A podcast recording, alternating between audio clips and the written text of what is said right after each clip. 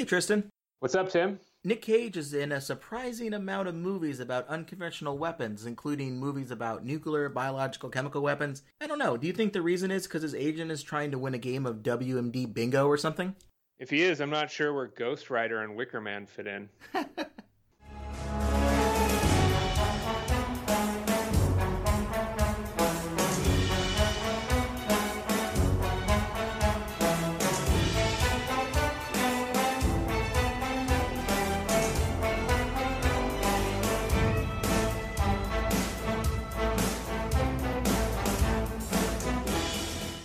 Welcome to another episode of the Nuke Cage podcast, where we delve into the fun and completely rational way Nick Cage takes on weapons of mass destruction. My name is Tim Westmeyer, someone who studies nuclear weapons, works on nuclear security for a living, and has unbridled rage that only Nick Cage can assuage. And I'm Tristan Volpe, a nuclear proliferation scholar by trade. So for the show today, I'll be speaking in my personal capacity, taking on the role of being the general public who has to endure Nick Cage movies year after year, and specifically not only during his high mark in the 90s, but during some of his worst years recently. Uh, you mean gets to endure and celebrate Nick Cage, uh, which we'll do today on this first day of April, April 1st. We are going to continue our journey celebrating the catalog of Nick Cage movies where he plays a character who gets his hands dirty with bio, nuke, and chemical material or weapons. And on the menu for today are Nick Cage WMD movies where he seems to thrive in a post Cold War security environment. He really does it all, doesn't he? Indeed. He's got it all covered. He's also uh, tackling the bees epidemic in Wicker Man. So, got to worry about those bees. Got to get your honey. Uh, Indeed. So we've got a couple here to talk about. Got Next from 2007, where he takes the time to take on terrorists with a stolen Russian nuke in Los Angeles. We're going to also talk a little bit about The Rock from 1996, where he is stuck between a hard place and some rogue military units threatening chemical weapons attacks on San Francisco. We're going to also talk about Face Off from 1997, a two faced tale of bioweapons and identity crises. And because this is an extra special episode of the Nuke Cage podcast, let's talk about some uh, conventional weapons too. We're going to talk about Lord of War from 2005 a good actor, Nicolas Cage, sells smuggled conventional weapons to some bad actors. Tristan, why does this seem to keep happening where Nick Cage is just getting involved right after the end of the Cold War? It seems to be he really thrives in this environment. Why do you think that is? Yeah, it's a good question. I remember when we thought about this idea a few years ago, it seemed as as though Nick Cage was really thriving in in these action movies that emerged uh, after the collapse of the Soviet Union and it dawned on us that he had starred in a movie for essentially every WMD boogeyman system out there. So in, in many ways, Nick Cage really came to fame, you know, drawing attention to these sort of, of, of threats. Yeah, so not only does he kind of come about at the end of the Cold War in terms of his action profile, his stardom, but the fact that he draws attention to this pressing need of, of weapons of mass destruction no longer being just at the state level, it's non-state actors having this stuff too, which is really what the focus was. And I don't know what he's trying to say there, but I appreciate the mission statement. If you if you think about the broad kind of arc of Nick Cage's career, it, almost kind of mirrors the American unipolar moment. You know, hmm. he rose to fame during this period of time in which the Soviet Union collapsed. He, he became quite wealthy, became one of the kind of biggest A-list uh, celebrities for these sort of action movies. Uh, and then by the you know mid to late 2000s, he had lost you know most of his money. Obviously, the U.S. has lost most of its kind of mm-hmm. power capability, but you know his his kind of decline from this really high water mark, the late 1990s, you know, is, is an is an interesting parallel. We'll have to see what happens when maybe the Cold War gets restarted again with the resurgence of Russia what that's going to do to Nick Cage's career. We're going to have to keep an eye on how that's going to be the main. That's really what I think we're all concerned about. He's not a great power competition actor, though. I know what's going to happen. He's really a non-state actor guy. Well, uh, we're going to break down the plots of these non-state actor WMD movies. Basically, we'll talk about how Nick Cage takes care of WMD business, the amazing and sometimes not so amazing attention to detail about the weapons in these movies, uh, which we blame entirely on the writing staff and the director, not on Nick Cage, of course and uh, we'll have some concluding thoughts for for this week and why we think there are so many of the movies that Nick Cage deals with are about uh, WMD. So, as usual, spoiler warning, we're going to get into it. Uh, so, if you haven't seen any of these four movies, I don't know what you're doing. Pause the episode, watch these movies, and get back to us. You'll appreciate this more if you have a little bit of background here. Wait, who hasn't seen Face Off or The Rock? I understand if you haven't seen Next because it's a terrible movie, but I mean, come on. I mean, maybe a baby that was born in the last like couple of weeks hasn't seen it yet, but that's on the parents, to be honest. Any '90s kid has seen Face Off and The Rock, and if you haven't, I'm very disturbed. First movie, let's talk about it. The movie, it's called Next. The weapon, nuclear. The character, Chris Johnson, aka Frank Cadillac. The hairstyle, because Nick Cage always has a different amazing hairstyle in each one of his movies. I'm going to call this one Mushroom Mullet. I think that's the best way to describe it. And the level of Cage rage. How much does he peak in terms of his general raging abilities? 4 out of 10. Not too bad, but there's some there's some moments there where you get a, a flash of Nick Cage rage a little bit. Uh, I would say it's even lower than 4, but you know, full disclosure, I only made it through half of this movie before I decided this isn't how I wanted to spend my time on Earth. Fair enough. I I'll torture myself with it. During the first half of the movie, he did seem to be remarkably subdued for Nick Cage. I, would put it almost at a two or three. Okay. Well, I, will revise this down. Let's call it a three. That's By fair. the way, so uh, can can we define the spectrum of cage rage? What's a ten? Is that like Wicker Man, I like not the is, bees? Ten is definitely not the bees. You know, I, killing me won't bring back your goddamn honey. I would say that is definitely where the ten is. Bad Lieutenant gets to a ten. Yeah, definitely. Uh, yep, Kiss of the Vampire. That's a ten. Uh, so this this movie, we're gonna I'm gonna do a quick little plot summary here that I wrote up, uh, just so that we're all on the same page before we get into some of the more nuke discussions and the the plot discussions. So here's here's how I see this movie. Here's how I interpret it. Since you didn't have the willpower to get through all of it, uh, I unfortunately did. I actually had to keep my eyes open with one of those things from Clockwork Orange. But here's how I see this movie: Las Vegas magician and day drinker Frank Cadillac is blessed slash cursed with the power to see a few minutes into the future. Sometimes he uses this power to cheat at gambling or conduct his semi racist magic show. Other times, he uses it to hit on women, run from the cops, and save Los Angeles from terrorists with in possession of a 10 kiloton stolen Russian nuclear weapon. Reluctant to use his ability to help the police and the FBI with this counterterrorism investigation, Nick Cage goes on the run with his new lady friend that he tricked into coming with him. For some reason of plot purposes, this helps him because of this relationship he has see further into the future than he normally could. Okay, so I don't understand like anything about this movie. And in particular, do do you understand how his like magic works? Like, I, I it just made it wasn't explained at all. I'm not a god. I can't see everyone's future, only my own, and only within two minutes. Except for when I saw her. But we'll come back to that. I think he's just born with the gift. I, I would have loved to have been like, and my parents live next to Chernobyl, or some sort of like Three Mile Island or something. There, I don't think there's anything relating to why he can't. I think he's just kind of born with it, or maybe it's radioactive. I'm not sure.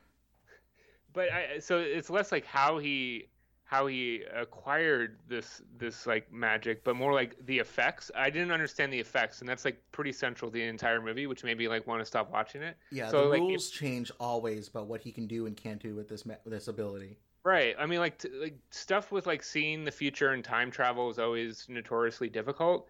So, uh, whenever you have a sci-fi movie that has this element, you uh, for for it to make any sense, if it's going to be a central plot driver, you've got to just stipulate some basic rules, like about the universe. Mm-hmm. So Terminator does this well. I just saw Looper again, and that just kind of really sidesteps a lot of the issues. They kind of actually make a joke about like not wanting to delve into the physics of it. Mm-hmm. But with this movie, it just seems like the rules change a lot, and it's not clear. It's not clear like why he's able to like how like how seeing into the future enables him to do different things because if he could see into the future and then he does something different then wouldn't the future be different like I, I just don't it just doesn't make any sense well i think they, they say things like if you if you look into the future it's like observing someone and you can't really observe them if they know they're being observed because they'll change their behavior Here's the thing about the future. Every time you look at it, it changes because you looked at it. And that changes everything. it's not like he puts on goggles and can see the next 15 seconds or so in the future. He's just constantly aware of everything that could possibly happen. He turns left, here's what happens. He goes right, here's what happens. And he sees all of this information simultaneously. I think that's what's more impressive to me is to be able to process all that. At. That's insane. That makes no. There's no way your brain could compute that.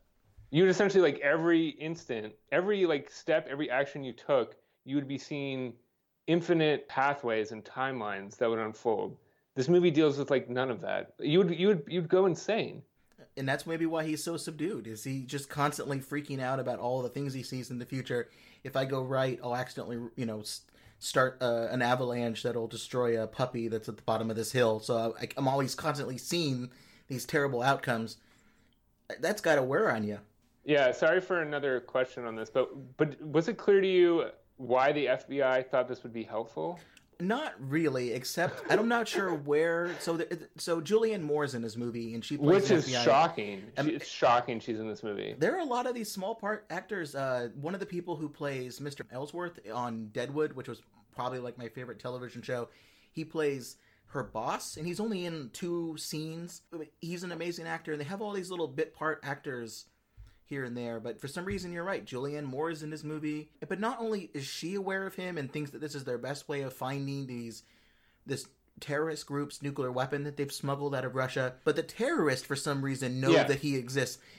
I have no idea why that is the case. Yeah, so maybe this would be a good way to kind of like set up the nuclear aspect of this, which is why would Julianne Moore's FBI character think that that skill is going to be useful for their nuke hunting operation. It's not. It's he's just a guy that can see the future. How is that going to help you find a nuke? I don't. It just. It, I don't see the A to B there. Did, did did they ever explain that? Well, so here's here's how it keeps going. So the terrorists, for some reason, they know about Nick Cage's abilities, and they want to hunt him down and oh. kill him before the FBI can use his abilities to stop them from detonating this bomb in Los Angeles. And I don't really understand why, but they end up kidnapping his lady friend, and then now that that's what motivates him.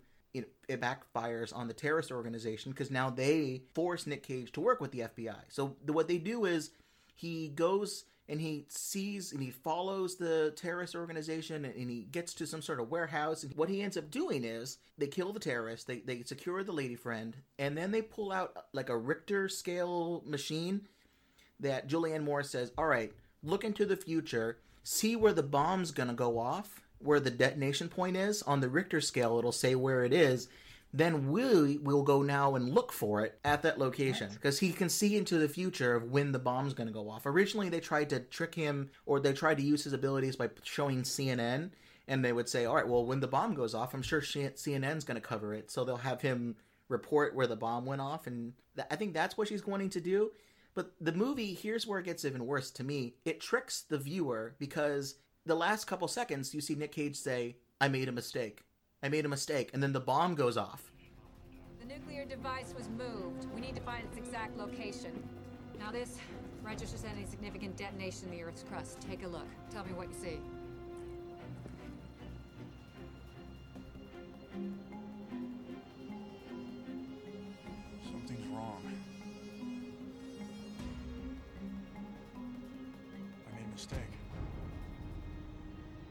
What? I made a mistake. It's happening. When? Now!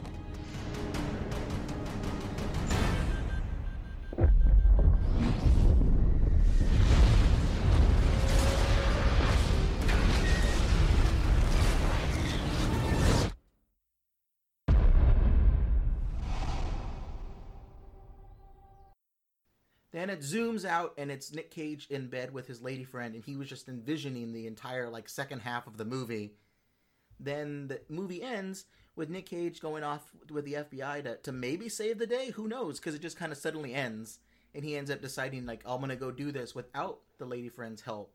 That's the extent of it. So the questions you have, I say, are very valid. Yeah, I'm really glad I did not finish that movie. Well, what you did miss though, you I don't know if you saw this there's a Doctor Strangelove cameo in the movie. It, they're in a hotel room, Nick Cage and his lady friend, who's played by Jessica Biel, and for some reason in the hotel room, the, one of the war the war room scenes that Doctor Strangelove is playing. It's the one where where Turgidson says, "Yes, sir, you're the only one who's authorized to do so," and he goes through this whole thing, and it's just on the TV in the background, like they're having these conversations, and Doctor Strangelove is on. If they really want to hit that on the nose, this is a movie about nuclear weapons, right? I assume I assume somebody from like the Kubrick estate had to authorize them to play that footage, which which uh, I mean, come on. I mean, that's you can't just interject a good movie into a terrible movie. Anytime you do that and it makes you want to watch the movie that's within the movie more than the movie you're currently watching, that's not a good sign. Yeah, exactly. Like if you had gotten to the point of that scene in the movie and then you said, "I'm done with next. I'm just going to watch Doctor Strangelove again," I would be uh, completely in support of that. Yeah. Uh, so I've got a few things here. We already kind of talked about the plot a little bit. Well, I mean, there's a lot of things you can say about this movie that are frustrating. This actually might be the worst movie I've watched for the podcast that has frustrated me the most. But there is some kind of fun, weird nuke stuff in this film, even though it's not really about nuclear weapons. It's just a MacGuffin to advance the story. Uh, there's a couple things here. We can talk about the the missing nuke for some reason that is being involved in the plot. It's described as a a Russian Federation 10 kiloton. This is what's interesting. They keep calling it a nuclear munition and it's unaccounted for. So they they don't call it a nuclear weapon. They keep calling it a, a munition, which makes me think that it's some kind of uh, tactical weapon. It's a artillery device. It's some sort of battlefield weapon, as opposed to we we got a a warhead off of an ICBM or something, which you know is how like Peacemaker starts. It's a ICBM based weapon. They keep calling it munition. I've never heard that in a movie before. I don't know if you can think of one. Um, I think they're just doing that to try and sound smart. they they try and dress up various aspects of the movie in this way. Like they have this like really sophisticated ops center for the FBI, and we're looking for nuclear munitions. I mean, uh, it just seems like it's a it's a bunch of dressing.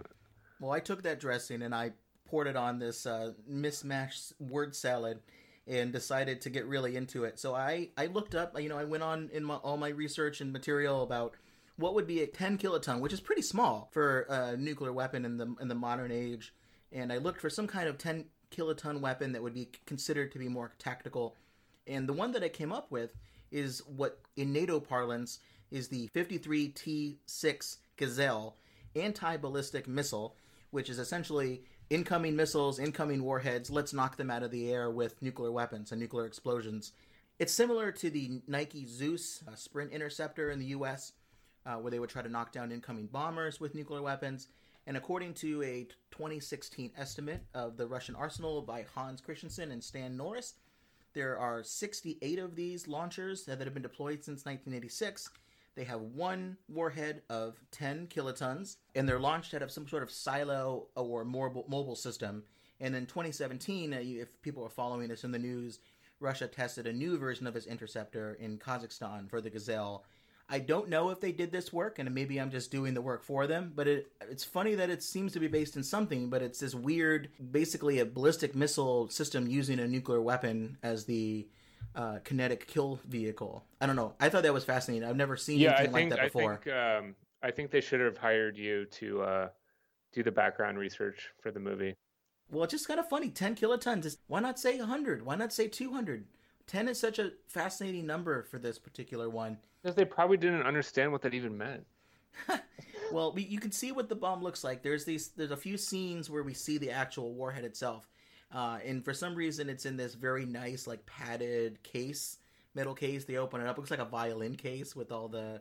the yeah, the one I, did, I didn't get to that part, but the one scene I did, I did, I did see towards the beginning. It kind of showed like some really weird, I don't know, just some super weird object, and I was like, what? I, I wasn't. It was like massive do you remember what I'm talking about? I was like, what is that? So there's the warhead, I think, which looks in for some reason like a large, like I thought it looked like a, a metal flashlight, like a giant novelty flashlight. Yeah, it was really weird. Or or maybe one of those things you see outside of buildings where people put their used cigarette butts into.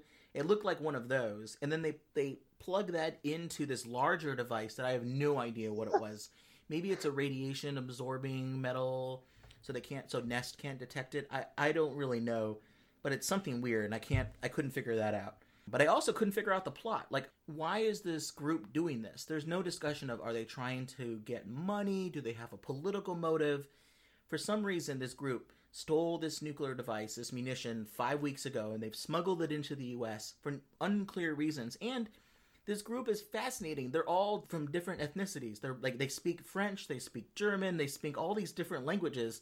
But we're not really sure what they're what they're wanting to do. The the FBI is trying to investigate this, and they're trying to figure it out. There's a, a nuclear code red alert from LA to San Diego when they're looking for the bomb. They say that So, Ness- so they never ar- articulate like why this group is doing this. no articulation at all. Is it hostage? Are they just trying to explode it to do some sort of you know terrorist activity? Completely unclear. There's someone backing this. They say there's a big man on top that's like backing it, and he knows about Nick Cage's abilities, and they want to stop him. But other than that, completely unclear. This is a point that seems to come up with some of the other movies we'll talk about, which is underspecified motives of of the various non-state actor groups. It, it doesn't. It just likes to use uh, terms that you may have heard in a movie before that deal with nuclear weapons as a driving force. There's one scene where the, the FBI is trying to figure out whether or not the terrorists have the weapon in Los Angeles, and the way they know it is because there's this woman who seems like may have been part of the group, or she may have been someone that one of the terrorists picked up at like a bar the night before, and she's dead. They find her, and inside her body, when they do the toxicology report, there's potassium iodine in her system. And the FBI technician says the only reason, literally the only reason someone would have this in their body is to stave off radiation poisoning. People know they've heard about potassium iodine. Uh, this is after the movie when the you know Fukushima accident occurred in Japan. People heard about, about potassium iodine a lot uh, as a way to kind of stop uh, cancer in your thyroid from developing from nuclear material in the air. Uh, but there's a lot of reasons why you would want to have potassium iodine in your system. It's a medical tool. It's uh, you use it to treat hyperthyroidism. Uh, you can use it as a food supplement if, if you don't have enough seafood in your diet to fight iodine deficiencies. And of course, as everyone knows, it's a source of iodine in thyrotoxic crises. When you try to prevent that, and you try to prevent thyrotoxic patients and thyroidectomies, all of those. Everybody things, knows that. Everybody, everybody knows that. Um, but it's certainly used with more things than trying to stave off radiation poisoning. And also, if you're handling a nuclear warhead that's leaking, that should be your problem. These things aren't meant to be. You can handle them. They're they're designed to be things you can hold on to unless they're broken. I don't know. I thought that was fascinating. So maybe they dropped it at some point, and that's why they have the nice carrying case. Yeah, you have to have it padded. The last thing I'll say here is I, I got really frustrated at the end when this trick that the audience gets pulled uh, over their eyes, the the fact the bomb goes off, and this whole elaborate FBI chase to get Nick Cage all comes down to this plan of using some sort of Richter scale monitor to find out where the detonation point is. So I took them up on their on their machine. I freeze framed the video. I looked exactly on the map where is this bomb said to be detonating, and I compared it to another map of Los Angeles because I'm I'm from the Los Angeles area. I like to see what's being detonated in movies, and according to this, it detonates right next to Cal State University Dominguez Hills, and right next to it is where now the LA Rams have their stadium. Um, so I pulled up Nuke Map and I tried to figure out can a 10 kiloton bomb detonate there, expand all the way out to where our characters are, which they're at Terminal Island. They're at least somewhere by the the ocean because they're on like a, a cargo area. And without even pulling up Nuke Map, which is a tool that we use, Alex Wellerstein from Stevens Institute of Technology put this together. You can go online and and click your your favorite aim point and what bomb you want and see what happens. I knew that there's no way that a one a 10 kiloton bomb can get all the way out that way. And so here's what I assumed because they're using Richter scale stuff. I assumed it was some kind of underground test, or at least on the surface. I think that's face that's fair to assume that they didn't launch it into the air. According to the filming notes, because I pulled this up, I don't know why I did this, but you can find out where these movies are filmed. It's at Terminal Island. It's seven miles away from the detonation point where we see it. Nuke Map says that a bomb that's 10 kilotons would result in an air blast radius of 1 psi, which is the lowest that it can get to, only goes out to 1.58 miles. And that's and the furthest point anywhere where there's ocean from where that detonation took place is 6 miles.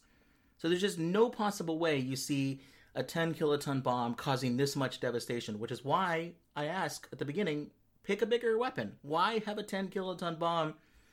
It doesn't make any sense. There's the general flash of light you see with the standard nuclear imagery. Um, you have the the jackets. For some reason, Nick Cage has this mustard colored jacket, and that starts to burn up a little bit, and everything just kind of explodes. There's no mushroom cloud. There's nothing. Uh, so usually I like to rate the bomb scenes as either a fizzled dud, which is the lowest level, a low yield okay attempt where it's got some issues but it's kind of okay, or thermonuclear accuracy like the best, the gold standard. This is clearly a fizzled dud. It doesn't really make any sense. I just don't know why they added so much detail when the detail was wrong. But maybe this movie's not for me. It's because, yeah, I mean, I, I didn't make it to the very end, but I can assume that they added wrong details for the same reason they made all the other mistakes in the movie, which is that they didn't do any research and they didn't care. Well, my my phone number's out there. I don't know if you want to have this much detail and accuracy in your film, but there's some good things about this movie. There's a cool chase scene at the beginning in the casino. I'm about to leave in a couple days to a trip to the Las Vegas area for visiting the nuclear test site out there. So I'm going to be in some casinos, and I was enjoying the casino scenes in this movie where he can know exactly where the casino and security guards are going to be at even given moment. So he just kind of avoids them by an inch. Kind of does a lot of like Matrix moves, hides in one little corner, comes out on the side. That stuff was pretty cool. I don't know if you enjoyed. That was that kept me going for another five minutes. But there, there were just too many of these little uh, oh, guess what? The thing you just saw, that didn't actually happen. It was just in his head. They do that trick so many times. The fact they do it at the end of the movie. One thing that lost me early on was the um, one of the uh, the central plot elements with Jessica Biel's character. I just mm. like I didn't understand why he was so obsessed with her. It seemed kind of creepy and weird. Yeah, he, there's a scene where he's the start. The movie starts with him having a martini at like I don't know eight in the morning, nine in the morning, and he pretty just, legit. He just knows at some point she's going to be at this diner at this time, and he doesn't know when because she's screwing with his ability to see into the future. We don't know why he likes her. He just seems like he he thinks she's beautiful, and then they develop a connection, and then they're they're soulmates. But I don't know. I mean, the only thing we see is we see his ability to use his powers to break up a relationship, to trick a woman into traveling with him to Los Angeles from Las from the Las Vegas area and just generally lie to her over and over again. I I don't think that relationship's going to last too long, despite how long you can see in the future. Yeah, it seems super weird, and that's honestly when I turned the movie off. I think when they were at some sort of like Native American reservation, yeah, and he was like trying to put the moves on her, and I was like, man, this is just this is too much for me. I, I can't I can't handle this anymore. And full and full disclosure, I was I had the flu. This was like back in November. Mm-hmm. I had the flu and I had nothing to do all day except lay in bed and be sick. And I saw this movie pop up, and knowing that we were going to review it, I was like, all right, I should just knock this one out. But I couldn't even get through it. It was that bad. And I had nothing else. I'm glad I saw it because I can warn people not to see it. I mean, Nick Cage isn't terrible in the movie. He's got some fun lines uh, that he drops here and there, and he's. It just there isn't a lot for him to do. Um, there isn't there isn't a, a, what I would say any sort of foundation like a rock to build on, uh, which is my subtle way of transitioning to the rock. let's let's talk about this one next. That was pretty. That was pretty on the nose, man. Yeah, it's not so oh, not not as smooth as I was hoping it to be. no, no, it was good. It was good. I liked it. Uh, the weapon in this movie, chemical. The character, Stanley Goodspeed. The hairstyle, come over the top. That's how I would describe it. And the level of cage rage. Here's where we get it. 7.5 out of 10 on the Cage Rage Richter scale. That's where I would say this goes to. I don't know if you would. Yeah, agree. I would def I would definitely agree. He's got some great one line anger moments, mm-hmm. including the cut the cut the chit chat a hole. Yep, gotta find me some rockets. Yeah, it was legendary. So yeah, he definitely brings out the uh, cage rage, but it's in kind of a cool and controlled manner of a subject matter expert. yeah, he's he's all of us what we like to be on our day to day when we're sitting, you know, with our laptops open, writing the latest article or reading some news stories. You just you just want to be out there finding rockets. That's all we want to be doing. Totally. uh, so let's let's run through the plot in this one. Uh, this one I think is a little bit more enjoyable uh, than next. This one is about an elite team of former U.S. Marines.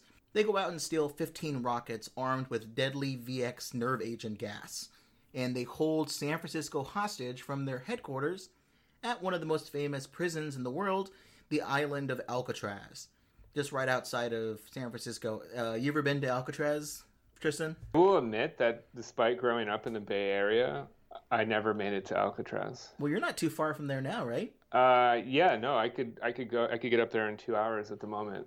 Well, I was there when I was let's see, maybe thirteen or so, and um, this type of experience was not what I went through. But it, Had you seen Had you seen The Rock when you went when you went there? I hadn't seen The Rock. That was a little bit after this, but I had seen uh, Escape from Alcatraz with Clint Eastwood. My dad made me, had me see that movie a lot younger than I probably should have been. Uh, so in this movie, we have a, this team of mercenaries is led by a former U.S. war hero. They keep stressing over and over again. He's a war hero played by Ed Harris, who wants money and recognition for soldiers who, under his command, had died in action performing suspect military missions for the U.S. government.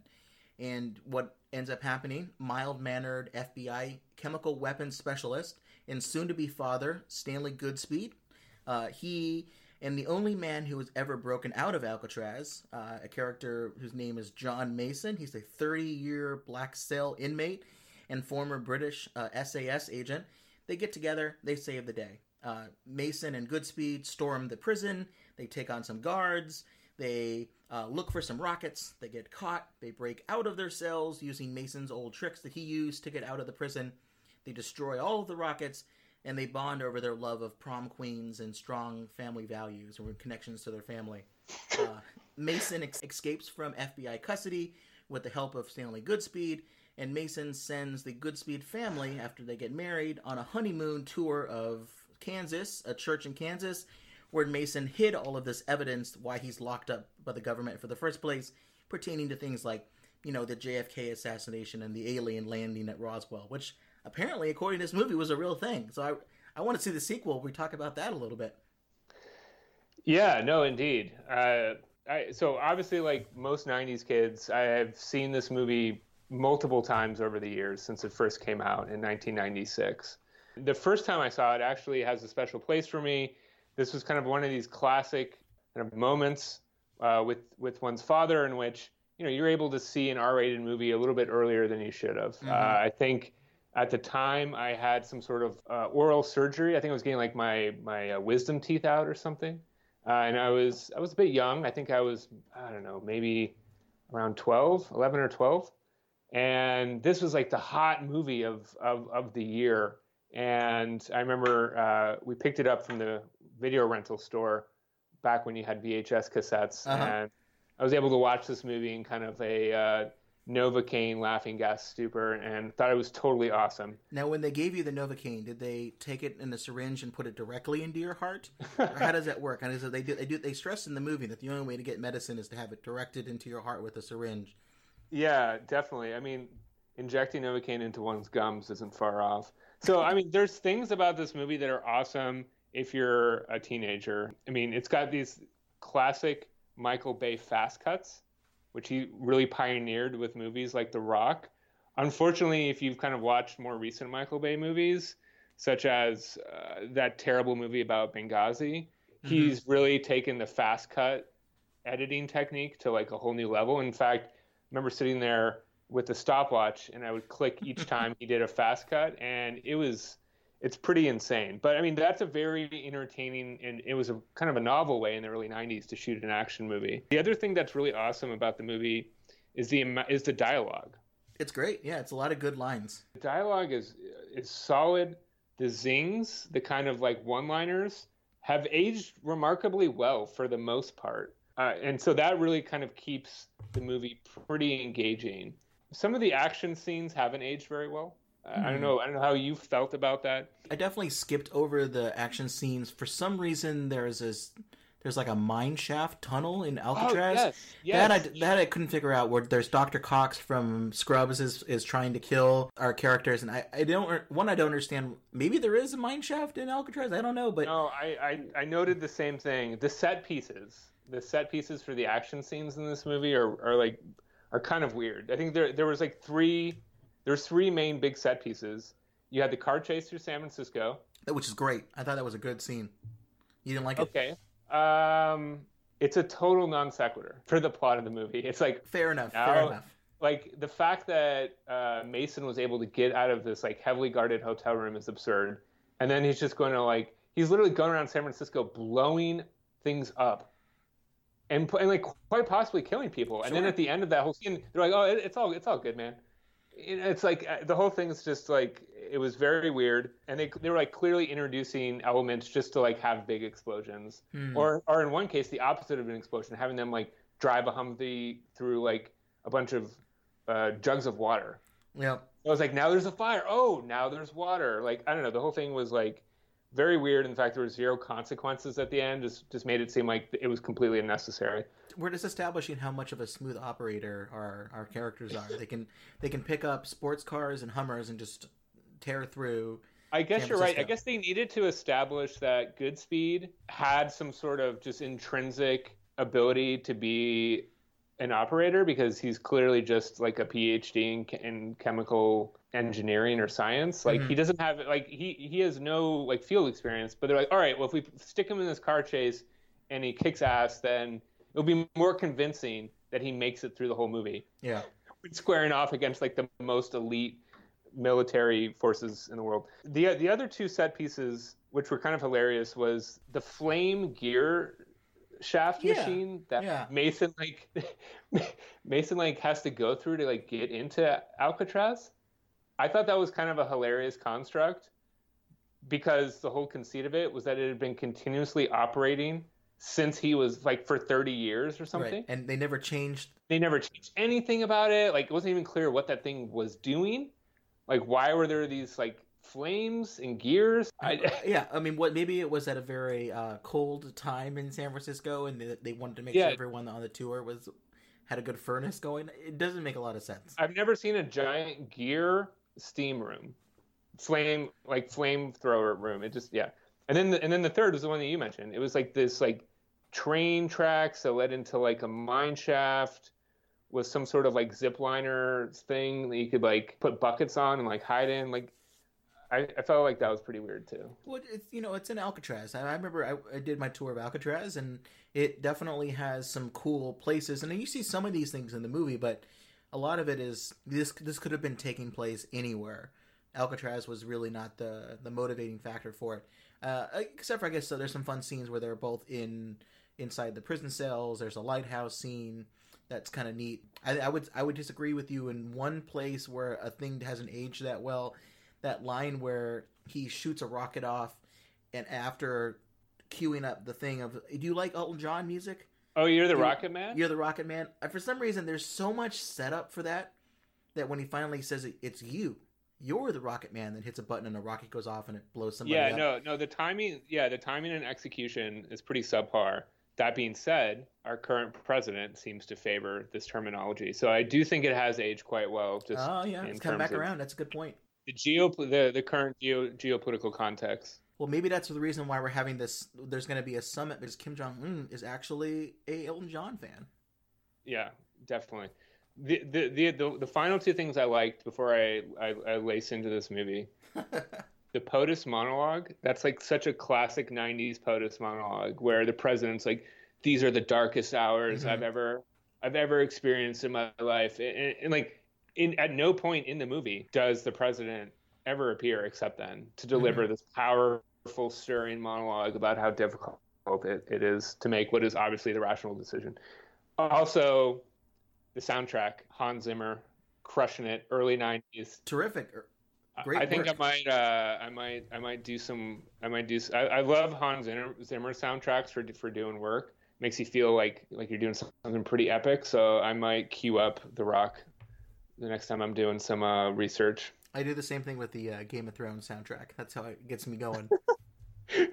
All right, so just to kind of circle back, so I wanted to really like this movie upon rewatching it, and in fact, when I had to think about did I want to watch Face Off or The Rock again, I was more excited to see The Rock. hmm But when I rewatched it, a number of things jumped out to me uh, as kind of uh, in my older age uh, that I are, found. are these WMD stuff or these are plot things? I had three main problems with this movie upon re- rewatching it. hmm Uh, only one of them is related to the chemical weapons aspect of the movie, which we which we can talk about. But let me get the two non WMD plot issues out of the way. Okay. So first, I'm not really clear what this movie is about. It seems to be about a, a, number of different things. The first, which is most problematic and actually kind of offensive to me upon re- rewatching this movie, is that the central villain and villains of this movie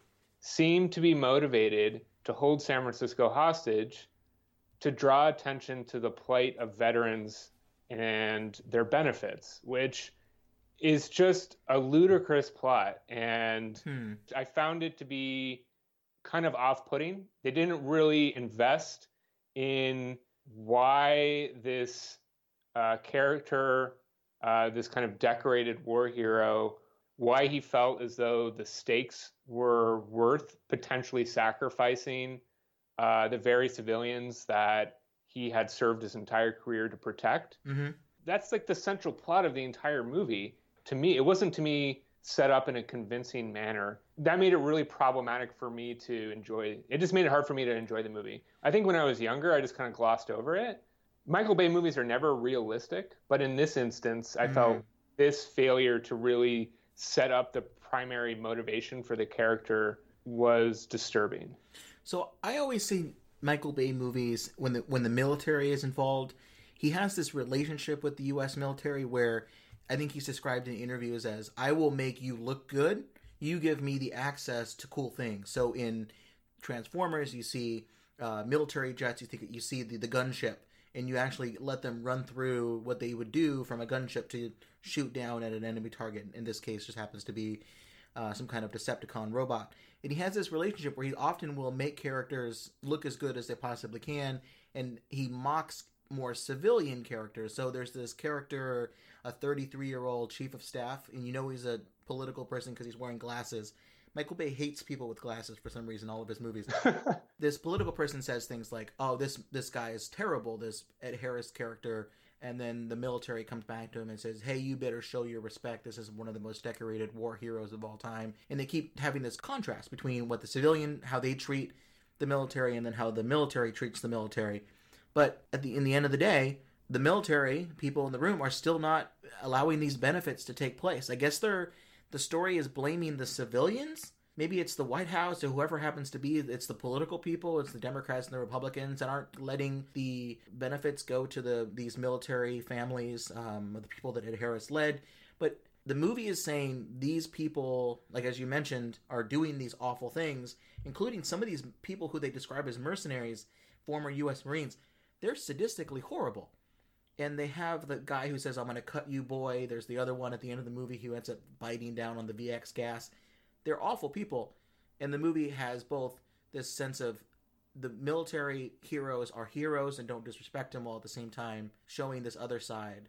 I can see where you're coming from. They kind of reviewed Ed Harris's story at the beginning. The first three minutes of this movie, you have no idea what's going on, which is problematic in and of itself. But I think they kind of basically wasted the first five minutes not doing a very good job setting up like why Ed Harris had been pushed to this point. He basically just he says it rather than showing it. He just say he says to his at the grave of his wife that like he's done everything he can, but it's not clear like why he then has to escalate from I don't know suing the U.S. government to then like threatening to kill you know seventy thousand civilians. I think it's just because he didn't he didn't have a Twitter account or something that to a re- media relationship. It seems like this is the kind of Pentagon Papers story that the Washington Post would love to learn about. Yes, this becomes problematic later within the internal logic of the movie, which is related to threat credibility. And maybe Michael Bay wasn't intending to do this. Maybe I'm overreading it, but it's just what popped out to me upon upon rewatching this, which which is just that this inattention to the plot leads one to con- infer that if the military isn't treated well, they have the capacity and willingness to essentially do something like this. And I just think, I'm like, why would you construct a movie like that? It just, to me, it, it's a very offensive message to put forward without actually getting into, mm. okay, well, why, like, why exactly is this person violating like their core oath of service? you can't just like start a movie saying like this guy is good but very bad. It's like it just doesn't make any sense really. Well, at the end of the movie, he admits that it was a bluff that he wasn't actually going to to follow through with this, except he hires a bunch of mercenaries that apparently I'm not sure why they they're willing to go through with all of this. for for a million dollars. Yeah, which is amazing to me because I don't know, I don't, I, I don't, I'm not you know an expert or pretend to be an expert on pensions and military benefits, but it seems like one million dollars now versus like the rest of your pension over the course of your life if you're being paid it in retirements and benefits and all these things, your GI Bill doesn't seem like it is a, a good trade-off. And not only that it's a million dollars and you're on the run for your le- the rest of your life. You have to live in places where you can't be extradited and you're really going to hope that that country is not going to extradite you. I don't know. It is weird to me. Yeah, yeah. Look, I mean, I think the right way to do it would be the apocalypse now method, which is you start from the assumption that the military officer has suffered some sort of incident. And then most of the movie is set up trying to explore what happened. Hmm. I mean, obviously that's not that's a completely different plot than The Rock, but I mean, that movie tries to unpack why a military officer is doing something. If Ed Harris was never really going to kill civilians, which he clearly apparently wasn't, then that would have been something really interesting for him to for for the movie to explore much earlier. But it, of course, it would have essentially uh, neutralized the entire stakes of the movie. So, I mean, Ed Harris says at, towards the end, he says, This mission was based on the threat of force. I'm not about to kill 80,000 innocent people. Do you think I'm out of my mind? We bluffed. They called it. The mission's over. I mean, that's actually kind of an interesting idea. Like unpacking that logic a bit more and unpacking like why, like how Ed Harris thought this was going to play out, I think would have been pretty interesting, but it wouldn't have fit well into any kind of. So I don't, I think they just kind of pushed it to the end and then they're like, all right, this guy, he was, he was the good guy all along. He wasn't going to do it. And there's some bad elements around him that are motivated by a million dollars for whatever reason, which still doesn't make sense. but he's still re- he still recruited them. I mean there, there's this idea that he's this great leader but he goes about maybe it's the only people that he could get to do this mission but he recruits people. If he's going to bluff he needs to have a better ability to like control the launching system so that someone else just can't launch on their own. You know he has to issue a code or some kind of a, an agreement. I mean if he thinks that it's going to be a bluff you can't basically pre-authorize or pre-delegate the ability for this launch in the hands of these crazy mercenaries who apparently don't share that same mission and didn't even know about the bluff from the beginning I mean, I realize that I'm being unfair to it. It's really more about the relationship between Nick Cage and Sean Connery, and which is pretty great which is pretty great. Yeah, I mean, not gonna lie, that's probably that really is what carries the movie. So to focus on like this kind of background plot is probably unfair to the movie. But that being said, just I, I it just it really irked me, and and actually it turned a movie that I was excited to watch into a movie that I was like kind of disturbed by, just because, and it made me more angry at Michael Bay. Michael Michael Michael Bay, he's produced some pretty terrible movies over the last decade um, from his high water mark of the 90s and this just kind of like really made me pissed off about michael bay. That leads to the third big problem which has nothing to do with wmd which is that and this is just a, a quick aside a lot of the characters that are not nick cage sean connery or ed harris or the guy from scrubs in office space a lot of those other characters are very one-dimensional Hmm. in particular, the girlfriend fiance character is just the definition of a kind of female stereotype at the time. She wants to get married, she wants to have kids, she just wants to be with him. Um, it, it, was, it was just like, it was kind of galling to see. All of the minorities that are in the movie as well just kind of say these things that are like sort of racist. Well, there's even a scene where Sean Connery, who is, you know, in real life is Scottish, we have no reason to believe that he's not Scottish.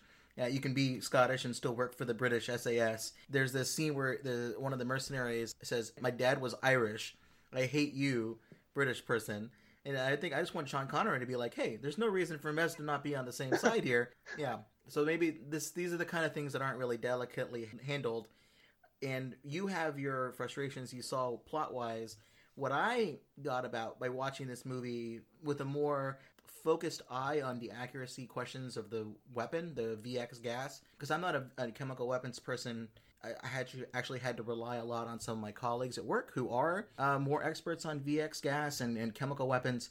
When I looked at it that way, here's what got me going. Here's what, what makes me want to kind of pull my hair out. We, we hear a lot in the news about VX gas. There's supposedly VX gas, some version of it was what was used to assassinate Kim Jong Un's brother in Malaysia at an airport. Right. Yeah. Yep. You hear a lot about VX gas starting to be used, and it's some pretty nasty stuff. Here's how the movie describes it. In the movie, Really elegant string of pearls configuration. Unfortunately, incredibly unstable. What exactly does this stuff do? If the rocket renders it aerosol, it can take out the entire city of people. Really? And what happens if you drop one? Happily, it'll just wipe out you and me. How? It's a cholinesterase inhibitor.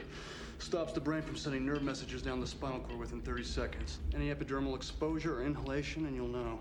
Twinge at the small of your back as the poison seizes your nervous system. Do not move that! Your muscles freeze. You can't breathe. You spasm so hard you break your own back and spit your guts out. But that's after your skin melts off. Oh my God. Well, I think we'd like God on our side at the moment, don't you? 15 missiles loaded with VX gas are stolen from a naval weapons storage depot, and the VX gas is arranged in this string of pearls configuration where they're like little glass pearls and they're they're like glowing green and they're all arranged in like four strings of pearls inside the missile. They say in the movie 60 to 70,000 deaths can happen with a single rocket. A teaspoon of VX on the ground can be lethal up to 100 feet in the air, eight blocks. Uh, so it's pretty nasty stuff. They talk about why the only way you can get rid of it is you have to use thermite plasma, which I'm, I'm not even 100% sure what that is. Uh, and that's how they were going to destroy uh, the chemical weapons at the end of the movie. How it's described in visually is when the mercs are trying to steal it at the beginning, there's an accident, one of the VX gas balls falls off and breaks, and you see this nasty scene of uh, one of the mercenaries gets sealed off, and you see their skin start to bubble. They have breathing problems. It's it's some pretty horrible, horrible way of dying. But really, none of that has any connection except how nasty this stuff is to real life. So this is Yeah, why yeah. My wife, uh, when that guy died with the bubbling skin and everything, my wife turned to me and she said, "Is that is that really what it does?" and I'm not a chem I'm not a chem weapons guy either, to be clear. But anyone who has seen the videos of civilians in Syria who Mhm. suffer uh, nerve gas attacks knows that yeah, that is not how these agents work. It's a horrible way to die, and in fact, if you watch these videos, um, it, they're very disturbing. And, and in many ways, I, I felt like Michael Bay could have done a service Mhm. by actually kind of trying to show the actual accurate effects, but instead they decided they needed to really drum it up, right? right. Mix between a nerve agent and uh, I think it'd probably be a blister, blis- a blistering agent, like Something like mustard gas or just just for the visual effect. And Michael Bay could have conveyed the the deadly nature of these weapons without having to go over the top. Yeah, you would you would think so. It uh, so that everyone's on the same page. So uh, what I drew a lot of this stuff from. There's this great book that I'll recommend at the end of the podcast, written by the the late WMD chemical weapons expert Jonathan Tucker. Uh, it's a great book on the history of chemical weapons, and in, in this book, it describes kind of why these things came about and and how they were used and weaponized, and then ultimately how, for many countries, they were eliminated. VX stands for Venomous Agent X in the 1950s. U.S. Army Chemical, uh, the Chemical Center synthesized about 50 different types of nerve agents. You know, things like VE, VG, VM, all these different code names. And finally, VX was selected because it had a couple different combinations of what the necessity of the military identified for what they wanted in in a, in a nerve agent. Things like toxicity, stability in storage, persistence on the battlefield. When you drop it, how long does it stay? And the ease of manufacture. How quickly can you make it uh, so it's not too complex? And the way VX gas works is it inhibits an enzyme, and I'm, I'm going to mispronounce this, cholinesterase. It's an enzyme. If there's too much of this enzyme, it results in the body's overstimulation of glands, and it thinks that your various uh, signals being sent to your muscles, for example, it's telling your muscles constrict over and over and over again. Your blood vessels will dilate, your heart rate will slow, your lungs will constrict, and ultimately you can't breathe anymore because your diaphragm and other muscles are constricted. Uh, usually that's the visual angle, uh, the videos that you were talking about with nerve agents. that's kind of the way it tends to go. Um, and then visually, what it looks like in real life, VX is odorless. It's a liquid. Its density is slightly greater than that of water. Uh, its consistency is about like 30 weight motor oil, um, is how it's described by Jonathan Tucker. And the color isn't green. It's not bright green. It, it's clear to amber, depending on how pure it is. And it's definitely not stored in a string of pearls configuration. Usually, it's two inert gases that when they get mixed together as part of the detonation, then it creates some pretty nasty stuff. It will be disseminated as a airborne mist or a coarse spray of droplets that cling to things like clothing, weapons, uh, buildings, vegetation, things like that. And it is pretty nasty stuff. It lasts up to three weeks once you once you detonate it. So I don't think those Alcatraz tours are going to start up anytime soon. And I think one of the things I learned that was fascinating was that during the Vietnam War, one of the reasons why VX gas was started to not be made as much anymore. The US military ran out of artillery shells to put the VX gas into.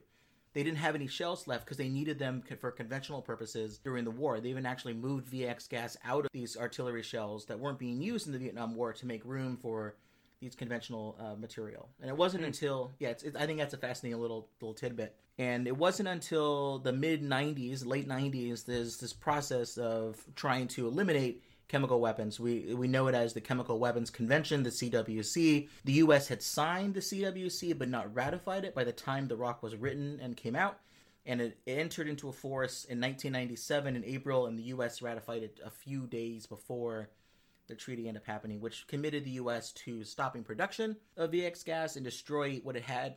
This is amazing.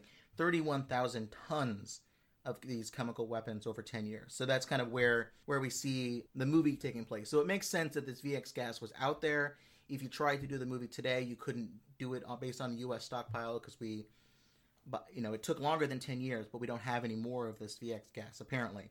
So that's the context. That's what real life is. I'm going to do a quick series of nitpicks because this this is weird why they keep choosing these decisions in the movie when they could have went a different direction. I think the first one is the first scene in the movie. Why is it at a naval weapons depot? Because these things aren't stored at naval weapons depot. They were never stored by the Navy. They're an Army unit. There were eight Army storage depots because the Army would be the ones to actually deploy these things. Most of these things were stored at the actual facility and they were destroyed later at these facilities because you weren't allowed to move VX gas and other things across state lines.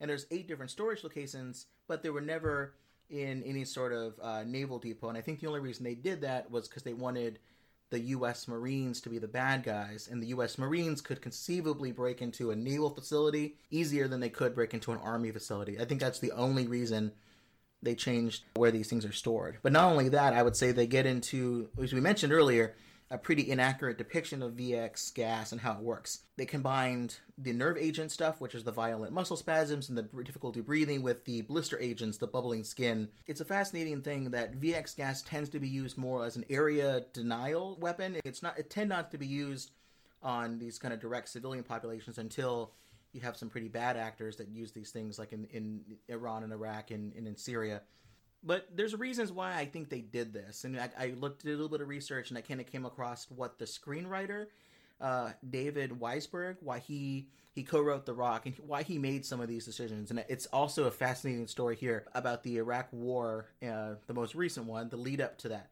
So as we know, there was largely an argument made that Iraq had weapons of mass destruction, and that's why we went in in 2003 because we had to stop uh, weapons of mass destruction from being used, and they had these programs. And in the lead up to that, an informant told a British Secret Intelligence Service official that Saddam Hussein was making VX nerve agent and other types of chemical weapons. And the informant described in great detail chemical weapon agents and how they were being stored. Now, the problem that we learned, uh, and it was revealed in a 2016 report called the Iraq Inquiry or the, the Chilcot Report, was that the informant mentioned things like string of pearls configuration about what the VX gas was being used. What? Things not typically used in chemical munitions. And here's the quote from the report A popular movie, The Rock, uh, inaccurately depicted nerve agents being carried in glass beads or spheres. So whoever was this informant was essentially quoting the movie The Rock, and the screenwriters uh, he thought it was crazy because uh, David Weisberg, who wrote this, he said it's amazing that no one in the poison gas community they would all re- immediately recognize that this was total BS uh, such obvious BS, but no one told anyone else, and this information never made it all the way to Tony Blair uh, before this decision to go to war was made. I think So, so The Rock actually was responsible for spreading disinformation. Yeah, I guess so. One of the interesting things about these movies is the impact they had on popular conception of various WMD threats. It's poor terminology. I hate using it, but and that's kind of what these movies are doing is that they're really making it seem as though there are these weapon capabilities that are out there that are going to have really horrific consequences. It kind of really stoked a certain fear, especially in the 90s when you're kind of coming off the tail end of the Cold War, which is very much kind of a thermonuclear competition, Mhm. uh, an existential fear. Now you're dealing more with this. It's not existential. It's more everything's fine except for the fact that non-state actors of various sorts could get access to these really horrific platforms. art imitates life and then life is influenced by art i would say that you hope that the people who are the technical experts working in government don't rely on on media in terms of uh, movies and things to guide their discussions but i think you can see political leaders who maybe aren't interested in knowing the technical basis for things they they go by gut instinct. And sometimes gut instinct is drawn from your relationship with people it's drawn with your relationship in business or in life or your campaign. You know I, I have a gut feeling about this and this is the way to go. This this makes common sense to me. Some of that also comes from your interpretation of, of film and movies. People watch 24 which i enjoyed that television program and then interpret from there the utility of torture and i, I think the reason why the screenwriter did this and I, I think this is really interesting is is weisberg's his stepfather was was jeffrey kemp who worked for reagan and bush senior and worked on policy issues. So there was this funny connection that the father, the stepfather, Jeff Kemp, got uh, the screenwriter in connection with chemical weapon experts, and they told him, "Here's ex- accurately what VX gas does. Here's what it looks like. Here's how you use it." But the screenwriter said it needed more visuals, something to make them interesting, uh, make it more of an interesting plot device. And here's what he said: the screenwriter. Unfortunately, chemical weapons are very boring because essentially they're two chamber cells with odorless gases being mixed together. There's no way to do that realistically on the screen without any sort of excitement. Uh, in real life, it would be invisible and boring as per usual. So we invented the string of pearls approach to have these little globes with green uh, green gases in them to give a more interesting visual interest to create Jeopardy.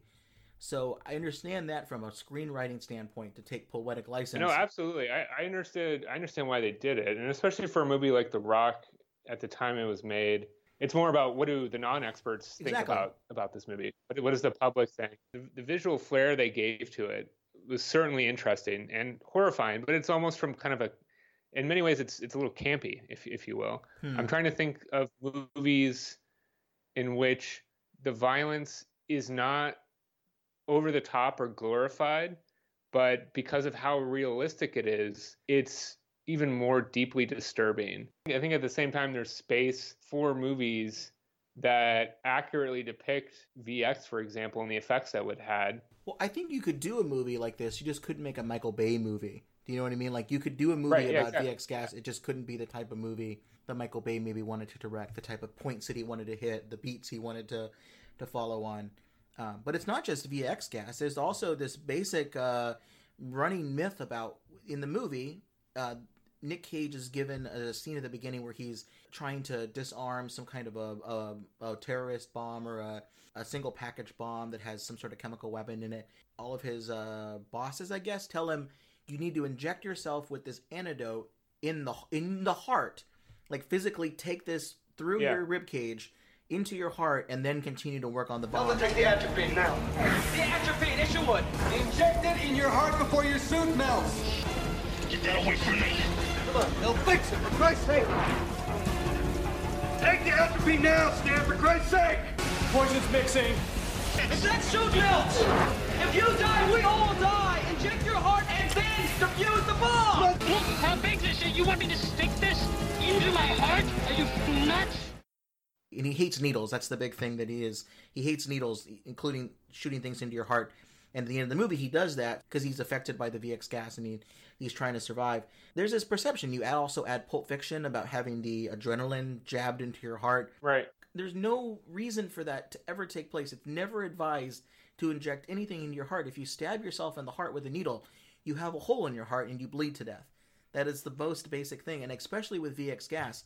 VX gas has an antidote that they developed over a number of years in testing on things like uh, electric eels, on mice. They figured out a way to at least nullify the effect of, of nerve agents. And what you do is you inject it into your thigh or your hip, not into your heart. It's not only is it better to inject the chemical for it to work, but also injecting things into your heart when you're in the in the military, it's not a good thing because you're you're done. You can't really continue to work uh, if you're exposed to these Right. things.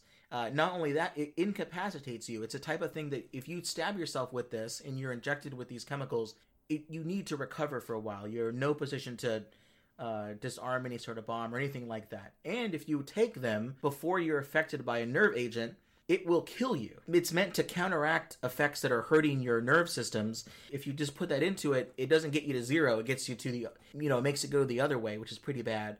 In real life, there's these things that aren't needles. They're well, they're not syringes. They're auto injectors. You put them into your leg, and it will bring pressure that causes them immediately to get injected. Because it turns out most people in the military, because they're real people, they don't like to inject things into their body. It's a pretty quick way of doing this. And in the movie, they describe it as, I believe it's they just call it uh, atropine in the film as something that will be able to work. It's actually for VX gas a combination of, and I'm saying this reading this off of a book. I don't really understand it completely, but it's a combination of atropine, which blocks receptors in the body and counteracts the physiological effects of VX, with this other thing called PAM, which is a chemical that helps to restore enzyme activity. And if you combine those two things, it will actually raise the lethal dose of VX tenfold, meaning you have to be hmm. exposed to 10 times the normal amount for it to kill you. Right. It's injected into your thigh. It's not injected into your heart. I don't know why they needed to add that plot element to it. Because it's badass. That's why. You could have just made him afraid of needles. I think that would have worked out just fine. no, man. Because then they they wouldn't have that scene at the end where he stabs it into his heart, like kind of passes out for a little bit, wakes up from his nodded off, and then he stumbles out and lights the green flares in like an epic Yeah. an epic conclusion.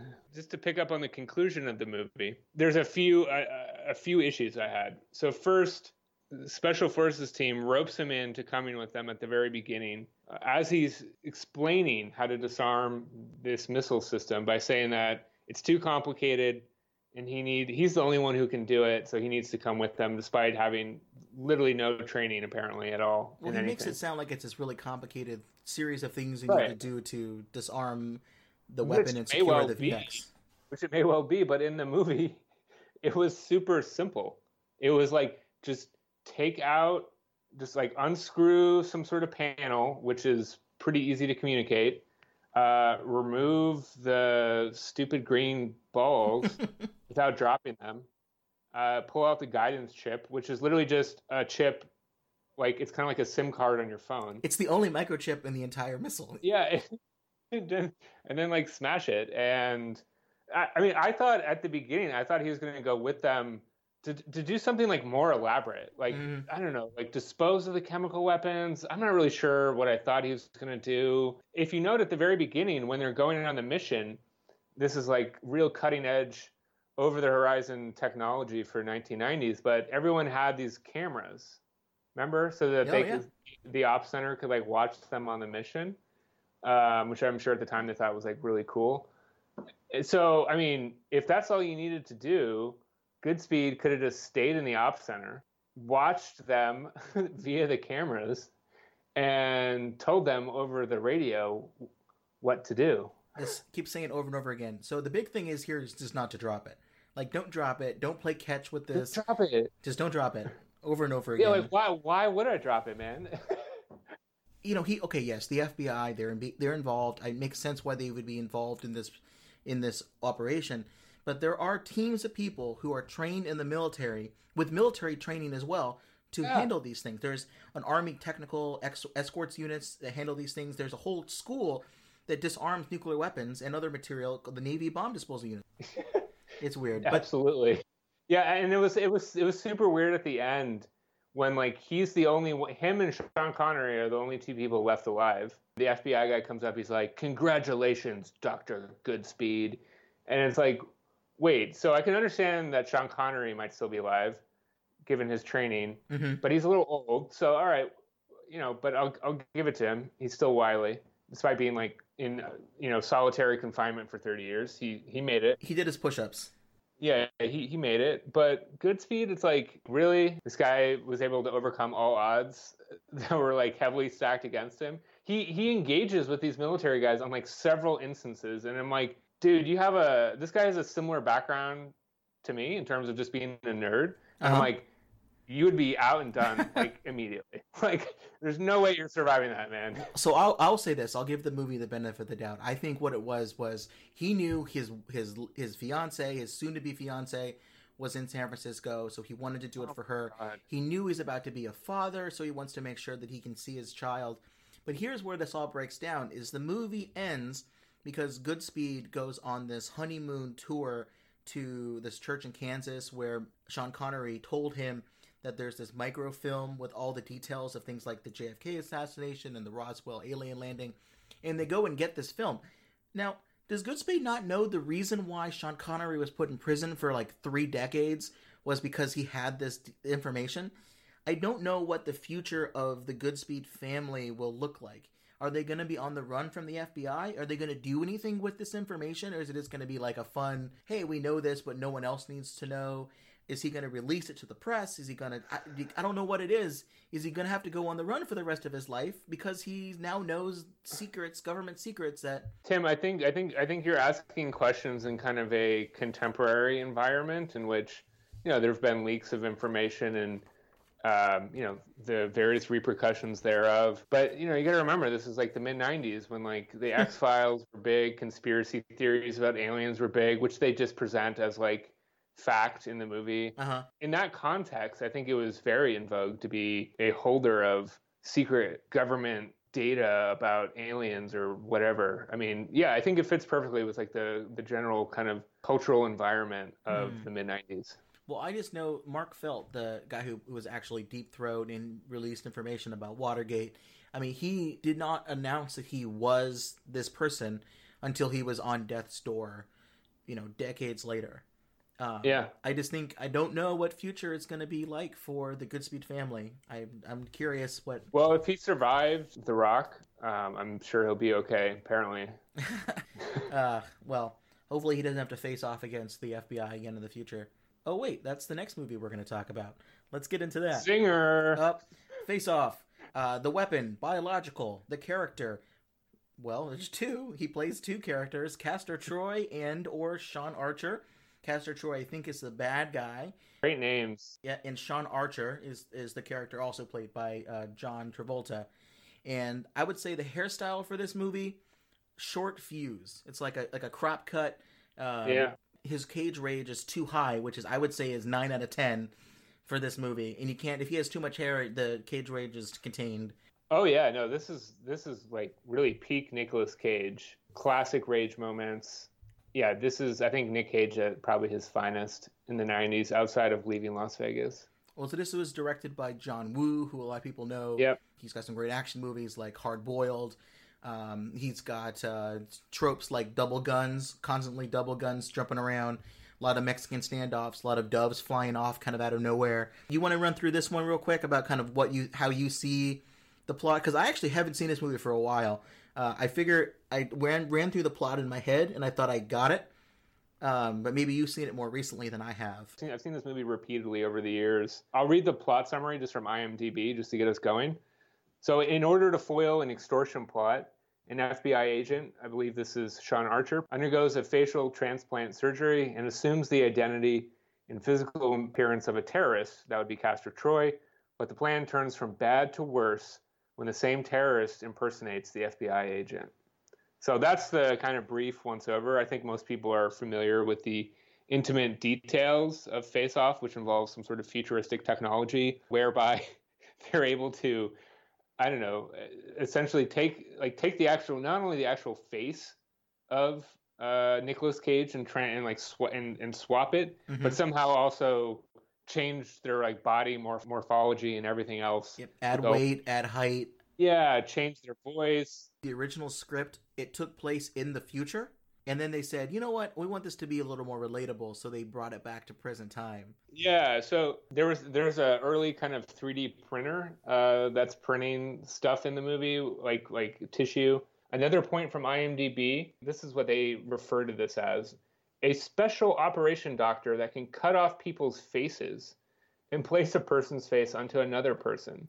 so I mean, it's just as simple as that. I mean, they they they kind of try and dress it up with like I don't know some pseudoscience in the Mhm. movie, but it's really just a it's it's it's an awesome plot device, really. I mean, the, I guess the reason why they do this in the first place is because Castor Troy's brother, they have him in custody, and Right. he has a, a literal floppy drive, like a little three by five I think floppy it's- I thought it was a zip disk. I thought it was like a zip disk. Do you, do you remember zip disk? Yeah, well, it looks. I mean, it looks like a like a floppy disk, not the not the huge ones that actually are floppy, but kind of the smaller ones that look like the icon when you go Yeah. to save something in Word. Right. You was it was it a little bit bigger than that? Was it like a Jaz? Well, so there or- there was this uh, there was this portable medium called the zip drive. I don't know if anyone remembers that, but you were definitely like a cool nerd if you Yeah. had a zip drive. It essentially it was kind of it, it, it was a it looked similar to a three by five except it was thicker Oh, okay. and more stout, and it allowed you to save a, a lot more data. And by a lot more data, it was probably like you know like 10 megabytes or something. There's schematics for some kind of bomb. Recovered from the jet wreckage. Found in Pollux Troy's briefcase. Porcelain casing, thermal cloak, nerve gas, and biological payload. It's enough to flatten a square mile. Then, depending on the prevailing winds, the fallout will be a tad worse than Gulf War syndrome. The biblical, the biblical plague that LA. Ah! Where is Where's Pollux Troy? some sort of bomb what they describe as a combination nerve agent and biological weapon, enough explosives to level a square mile. And it's described by one of the Sean Archer's bosses as nasty enough that it would make the Gulf War syndrome seem like child's play. So that's really the only description we have of what this bioweapon nu- nerve agent combination does. You think that could fit all that information? Could it fit on a, on a zip drive? Well, having just looked up my good old buddy, the zip drive, it was what was referred to as a super floppy, which filled, according to Wikipedia, a niche market, so AKA super nerds. Tell you, zip, zip drives were awesome. Um, so they had capacities of 100 megabytes, 250 megabytes, and then the final version, 750 megabytes, which, That's as you know, is the capacity of a CD. So on this information, there's this there's this weapon thing, and they're wondering whether or not this is a real bomb or is this something that they just created. And Castor Troy's brother says he will only give it up if he's talking to his brother, and that's why John Travolta's character decides to do the old face swap. But what I don't understand is why did they put the face onto the bad guy, the good guy's face onto the bad guy? Was there there is something I'm not remembering about this? Like, why did they switch the bodies? Why didn't they just put Sean Archer's face in storage? So Castor Troy loses this kind of epic chase and then gunfight at the very beginning of the movie, and that culminates with uh, John Travolta uh, basically hitting some sort of jet engine that's just Mhm. sitting in a room, and it like throws him into a wall and knocks him unconscious, puts him in a coma. They've got uh, Castor Troy unconscious. They then take his face off, put it on John Travolta's. They put John Travolta's face off to the side. And they're like, all right, when you're done with your mission, uh, we will uh, take this back. For for whatever reason, too, like they kept this super secret. Like I don't think it needed to be that secret, to be honest. Yeah, it seemed like It it's pretty good. needed to be secret from anyone that would have contact with his brother in a maximum security prison. So like Yeah. I think it could have been more than like the one or two people that that, that they isolated it to. So their massive error, when this is, of course, this had to happen, or else the movie wouldn't wouldn't happen at all, was that they thought Castor Troy was just out for the count, right? Mhm. But he wakes up, and for whatever reason, he's able to like get out of his restraints without a face. He has no face, so he, he wakes up with no face. He calls his like buddy, and he's like, "Hey man, um, I've got no face. come come get me out of a jam. Which, yeah, I mean, he's got a solid a solid buddy would always help somebody out. Help help out a friend without a face. Help him help him not lose face. His buddies show up and uh, they then track down the surgeon who puts John Travolta's face on his, and then also they track down the two are the FBI agents that know about the whole transfer. Mhm. So and then they kill them. They kill everybody. They kill the only three people that knew about the whole thing. Get rid of all the evidence, and that's the entire like setup for the movie. So what happens is that, oh man, this is kind of hard to describe because Archer, who is in Nick Cage's body, right? So Nick Cage is now the good guy. Uh, he is in jail, right? He actually does find out the location of this, this chem bio super Mhm. weapon, which is in the convention center. That's they wanted to know where it was. They, I don't think they knew where it was, right? Right. They that they asked the brother and they try to find out where it was. But yeah. They, Yeah, so he tells them where it is, and then immediately, like a great covert operative, Nick Cage is like, "I'm done. Thanks a lot," and he just blows his cover right then and there, Mhm. thinking he's going to get out. What he doesn't know is that uh, Castor Troy has just pulled this whole kind of, you know, deception move and erased all the evidence, and he's still in jail now. You know, the John Travolta character, who is actually Castor Troy, is able to keep the good guy in jail, Mhm. and he does in fact go and himself disarm the bomb because not only does he know where the bomb is, of course, because he planted it, but he knows how to like disarm it. Yeah. I think he pushes like a button and then just kind of that's it. he puts in his code and he, he does some cool like uh, the Travolta character takes on some cool like Nick Cage type flair and like it's it's all fun and games. But I guess I guess I guess the but I guess I gets to like one of the the fundamental points uh, with this movie, which is that it's not really about the chem bio weapon. If The Rock did a poor job setting up the motive for why these milita- former military officers were holding civilians hostage, Mhm. Face Off doesn't even really bother. And that's okay because Nick Cage is just set up as this kind of renegade terrorist for hire. Kind of like Carlos the Jackal. They're kind of modeling him after Carlos the Jackal as a Mm. As an assassin terrorist for hire. It just seemed like the level he was going to. I could understand an assassin being for hire, but like a mass terrorist, that's kind of that, that's some next level to be motivated by money to basically chem bio Yeah. a whole city seems a little far fetched. Just have a conventional bomb too. Why need to make it a this weird combination of nerve agent and, and really nasty bio weapon stuff I never really understood. Totally unnecessary, like absolutely unnecessary. Before we rant about the bio weapon inaccuracies, so the movie ends right is eventually they have a face off, which is the name of the movie. They they have a face off and and then they switch back at the end after this epic shootout. It's hard to describe, but ultimately Yeah, I feel like I feel like us having a discussion about like the like the different face-off twists is probably pretty pretty Yeah. difficult for anyone to pull follow. but it's weird at the end. Not only do does Sean Travolta's character Sean Archer get his face back, and he gets back into it, but they decide, yeah, you know, why don't you add an extra twenty or thirty pounds, so that when he ends up going back to his family, Wait, did does he actually ask? I mean, he ends up looking like that at the end of the movie. I Fair know. enough, I just would have been like, why don't, why don't I earned thirty The pounds? Nick off. Cage physique. Right, exactly. um, but so this is you meant you already kind of queued this up. What I think is great is I think this is probably one of the most lazy uses of weapons of mass destruction as a plot device in any movie that I've ever seen. Uh, it's this weird combination of nerve agent and bioweapon.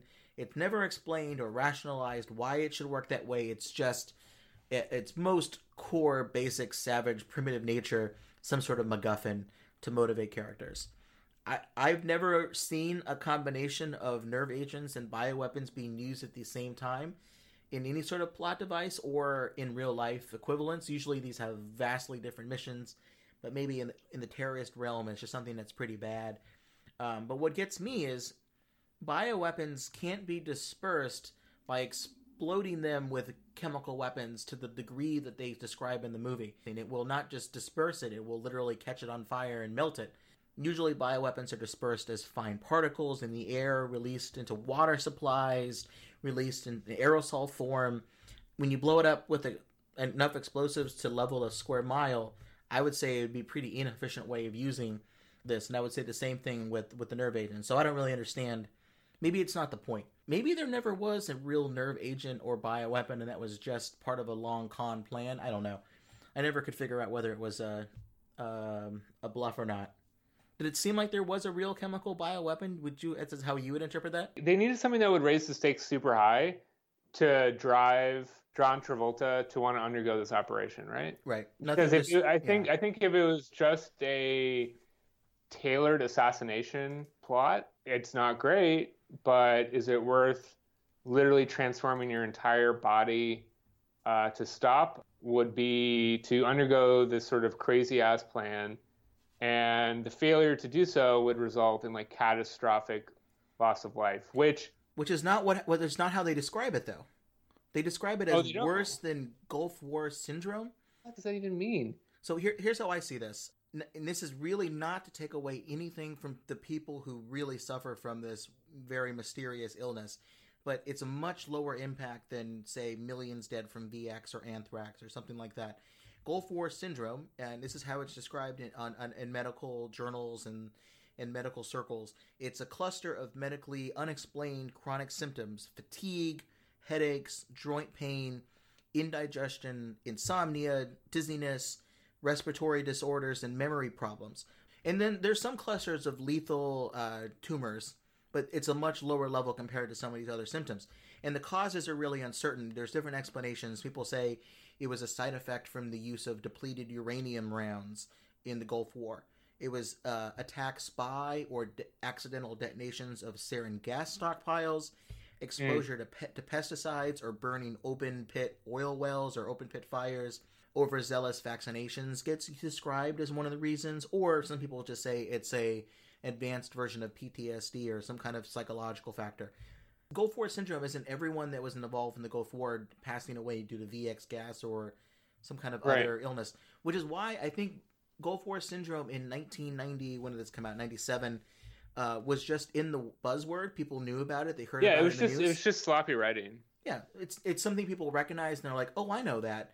But if they read about what it was, gosh, really not the thing you worry about when a VX gas or some sort of bio weapon goes off. You have other concerns. Here's my hypothesis. This gets back to what you just said about originally this movie was supposed to be set in the future. Mm-hmm.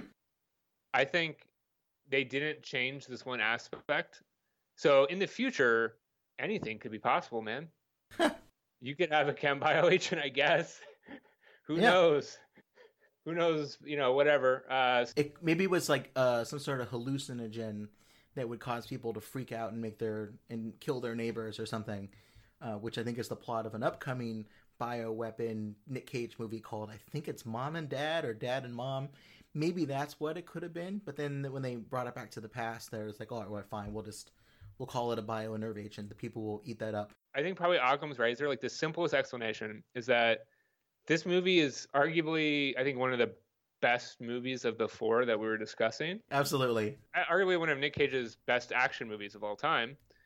Thanks not only to the kind of deft touch of, of Woo and some of the really interesting stylistic moves, which kind of in retrospect can kind of seem a bit campy, but they were pretty, they're, they're still pretty cool and they were pretty revolutionary and pushed the field forward at the time. But I think, I think the simplest explanation is look, a chem bio weapon sounds cool. Yeah it's a cool it's a cool movie. They had a lot of interesting touches. That kind of supermax prison in the middle of nowhere. That's a, such a super badass set piece. Something like a chem bio weapon. It doesn't make any sense really from kind of a, yeah. a capability strategy perspective that the realm that we deal in, but like from the perspective of of this movie, it's just it's it's a, it's a cool motivating factor at the beginning. It's a lot cooler to be undergoing a face off operation to prevent a chem bioweapon than it is to prevent like some like package bomb being delivered to Supreme Court justice. Right, some sort of conventional weapon. But I don't I don't want to say that a movie that's focused entirely on conventional weapons would be bad because I think our final movie that we want to talk about here is Lord of War, which the weapon in this is completely conventional weapons. There's no discussion of loose nukes, which I think would have been a kind of a fun joke if he would have made about. Um, well, I tried to get into the, the loose nukes world, but it wasn't. It was too hard to break into, so I focused more on conventional stuff. The character in this one, his name is Yuri Orloff. The hairstyle, business caliber. It's very pretty normal hair, but the level of cage rage in this one, two out of ten. It's he's very calm for pretty much. There's one moment where he yells at this this dictator in Liberia. I think beyond that, I would say it's pretty calm. Would you agree? So I haven't seen it in a, a hot second, but I have seen this movie repeatedly because it comes on a lot, and it's actually quite good. Yeah. As far as Nick Cage movies go, that is. I, I is he really super calm the entire time? I think his general demeanor is this nihilistic. Uh, I'm doing this for business purposes or to fulfill some sort of need. Uh, he, he just a he's a dispassionate business person pretty much throughout the entirety of the movie. His brother, played by Jared Leto, is more of the the wild yeller, more energetic person. I think he tends to be the pretty on the level, straight face guy throughout the entirety of this film, except for one or two scenes. Oh, you're right. Jared Leto is is the one who's just going crazy and doing like tons of coke the whole time. Yeah, okay. So Jared Leto is really paving the way for Nick Cage's character in Bad Lieutenant, the Werner Herzog yep. rendition, right? Pretty much. Just as an aside, how do we think Nick Cage is in real life? Like, where is Nick Cage on the Cage Rage meter, just being himself day to day? Do we think he's like Keanu Reeves, just super chill? Or do we think he's actually like doing these like weird things? Well, I think he's doing weird things, but I would probably put him at a one. I mean, he's an artist. I think Nick Cage is naturally a one. I would say so. I mean, he's he's done some interesting things like buying a bunch of castles. He when I, I did my bachelor party in New Orleans, and we went on it. And he loves New Orleans. He went on, we went on his tour, uh, walking tour of New Orleans. That's how nerdy my bachelor party was. And we went to this old um, cemetery, open air cemetery, because New Orleans you can't bury anybody because the water level is too high. So if you buried somebody, it would float away. These old cemeteries where it's it's above ground, and Nick Cage bought a giant pyramid looking thing in the middle of this very old style cemetery, and there's just this pyramid. You can look up on the internet, and it's the Nick Cage pyramid about where he thinks he's going to p- pass away at some point and, and, get buried. I think he does things like that. Wait, is this like national? Is this like national treasure, Nick Cage, or this is real? I mean, this is real life stuff, man. So I think that's what Nick Cage gets into, but I don't think he's going around yelling at people, looking for rockets on a day to day basis. I would say his Cage Rage is the one. I think he's a normal. He, he, he's an artist, weird kind of guy, which is totally cool. Uh, all right, all right. Well, I'm gonna do some research, and I'm gonna prove you wrong. I think Nick Cage naturally is like a seven, a six or seven. Oh, interesting. Yeah, that's that's my hypothesis. Anyway, our ne- our next episode we'll we'll go into in depth documentaries on Cage. So, Lord of War came out in 2005. Interesting timing whereas some of the previous movies, The Rock and Face Off, really focused on the kind of in vogue threat of non-state actors getting access to chem-bio or loose nukes. Mm-hmm.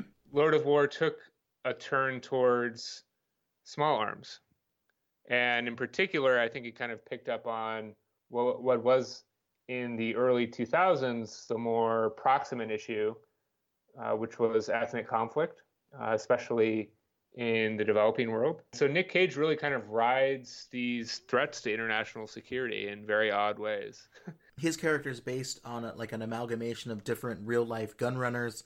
Um, some people they, they describe it as Russian uh, gun runner Victor Bout. Uh, so it seems like this movie, in a way, is aiming for an incredible amount of authenticity uh, to the point where Amnesty International uh, endorsed the film officially as highlighting arms trafficking by the international arms industry. So that there is this sense of we're trying to ground this in as best we can in some sort of real life situation. Even some of the characters, like there's this dictator who's based on uh, Charles Taylor in Liberia. Right. Uh, there's even like this Oliver North type character, you know, selling arms in Iran Contra.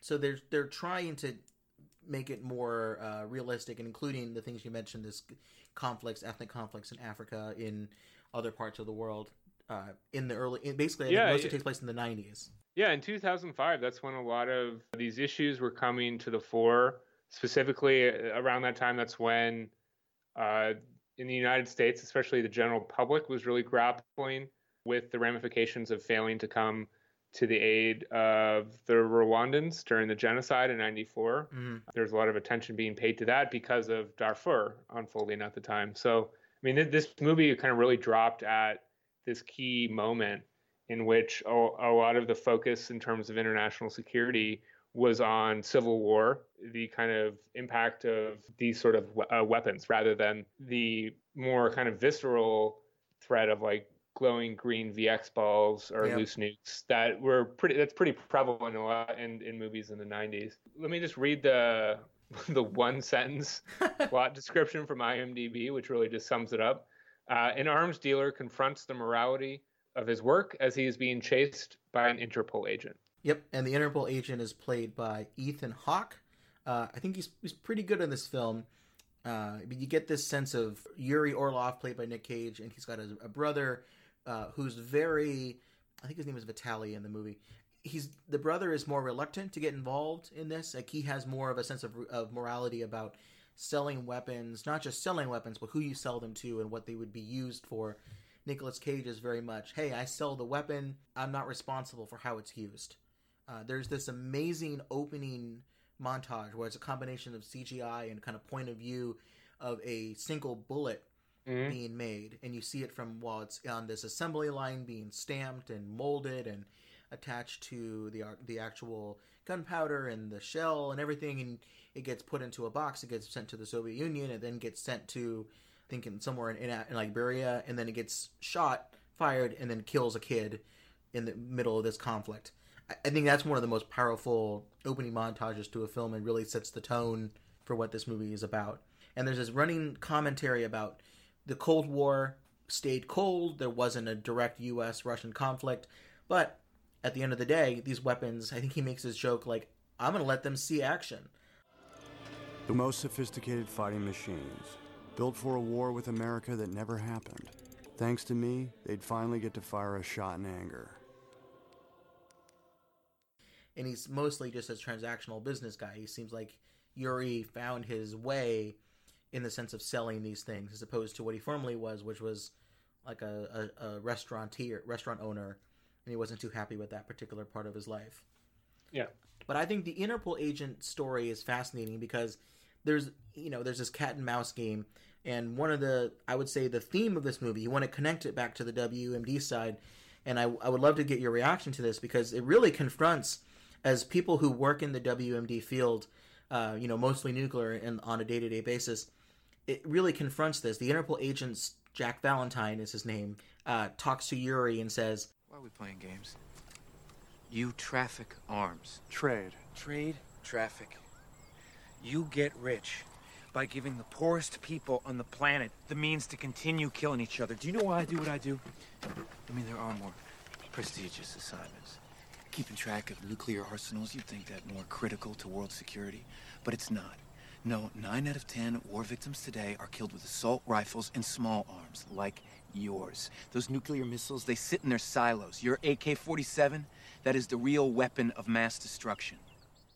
and it gets at this point that we are, you know, largely the media or maybe people in the policy world are focused on weapons of mass destruction because of the, you know, whatever reason it happens to be, this large impact. Maybe it's more in the in the, in the news, but on a day to day basis, it's small arms that are causing these conflicts. I don't know. I thought that was a fascinating little piece to it that you don't really get in a lot of films. So I don't know if you have any reactions. If you heard this argument, people making it to you maybe in your career.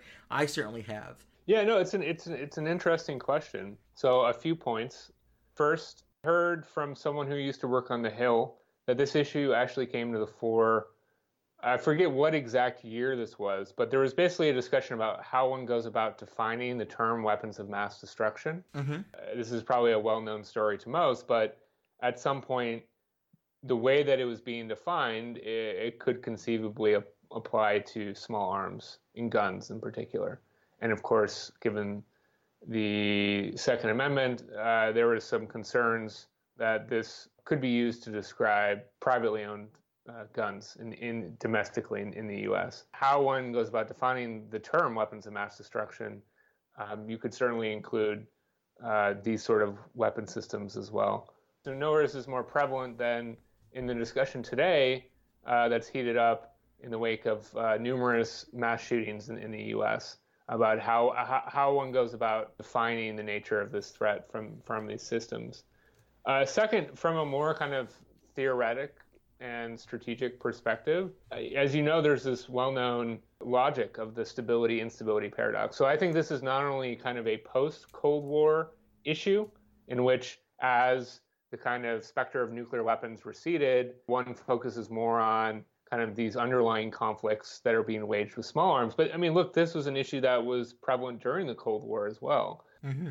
You know, there was heavy focus on the existential threat of civilization ending weapons being pointed at each other throughout the Cold War. But, you know, one of the propositions is that because if you have stability at that strategic level, uh, this essentially opens up room at the conventional and subconventional level to wage proxy conflict and other sorts of provocations. Things like v- Vietnam. We've also seen it to to a degree in, in, in South Asia with mm-hmm. India and Pakistan, uh, about whether whether that logic applies to Pakistan's acquisition of nuclear weapons as essentially providing them cover to conduct subconventional uh, operations with groups that they can plausibly deny they don't have affiliation with.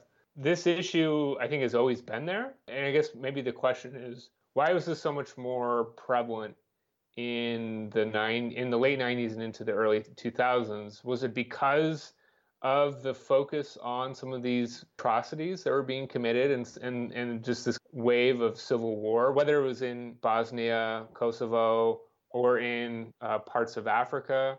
What do you think? Do you think it's because there were there were some of these conflicts being waged that all of a sudden we were paying attention to and looking at in a different light now that there wasn't this kind of superpower context? I think the movie does a pretty good job of describing that a lot of the ease of access for weapons and, and simply as armed traffic increases in these conventional weapons, the surplus of material that was made available once the Cold War ended, these oh, right, are yeah, still. Definitely. So they, they certainly make that case that this sudden surge in supply had some sort of impact, but it's a movie. It, eh, you know, it's not going to be able to really tease out the various causal factors that lead to ethnic conflict you know, it's hard to say how much of an effect that had. It probably had some effect, but mm-hmm. you know, there's a lot of scholarship that tries to unpack some of these dynamics. I guess my point is more about it's less about what was actually going on with the implosion of the Soviet Union mm-hmm. and the easy access to guns, and more about like why was it from a public, from the general public's perception, if we were focusing on loose chem bio nuke during the 1990s, why the turn towards small arms and, and ethnic conflict by the early 2000s?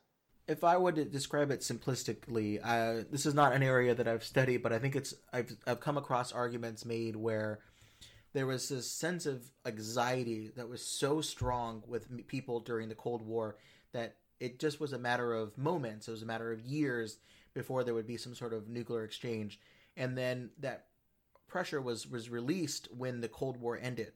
So there's a sense of yeah, there's some problems in terms of loose material, but for a while there was this idea of a peace dividend, an idea that we could start to pull back uh, the number of, of military deployments, and we can we're we're okay. And then as we now start to worry about these conflicts that I think come up because of the fact that there wasn't this bipolar world anymore, where there was two superpowers that could essentially put their thumb down on uh, maybe ethnic rivalries because the way the world was drawn up. When you take that away, then it's now a question of well, will the U.S. as the sole superpower be a police officer in ethnic conflicts? And there was not necessarily that stomach after all of the Cold War. We thought now we'd be able to move on to more domestic focused things. I, I would I would maybe push back a little bit on the idea that we where you described it as this focus now on ethnic conflicts. I think the, the, the, debate in people in the United States, at least, was we're not focusing on these ethnic conflicts. We're just we're trying to essentially we're now in a world where this is not a problem anymore, and it basically took things like 9/11 and Rwanda and people's response to that. Then we start to really focus on it, and I would say that's why you see this movie come out in 2005 as opposed to 1996. Yeah, I think I think I think that's a fair assessment. I think I think there was kind of a a search for America's role and American grand strategy at the time. Nick Cage, I think in this movie, I enjoy this one more in terms of the the accuracy problems that sometimes some of these other films have because I think there's a pretty good depiction of tools used by arms traffickers in this film. Nick Cage likes to run through the litany of the things that he does uh, in the conventional weapons space. But you know, some of the things that I do on a day to day basis is is look at how countries like North Korea or other dealers that work in the WMD field they use some of the very same tools. So he mentions things like talking in code, so you don't understand what uh, if you're listen, if someone's listening in, not knowing exactly what they're talking about. But more complicated things like uh, there's this great scene of a ship, and uh, Jared Leto and Nick Cage have to change the registry of the ship, and they basically just paint a different name on the side of the ship and change the flag. Well, I think that's very simple, and it, there's more complicated things you need Yeah. to do to make that work.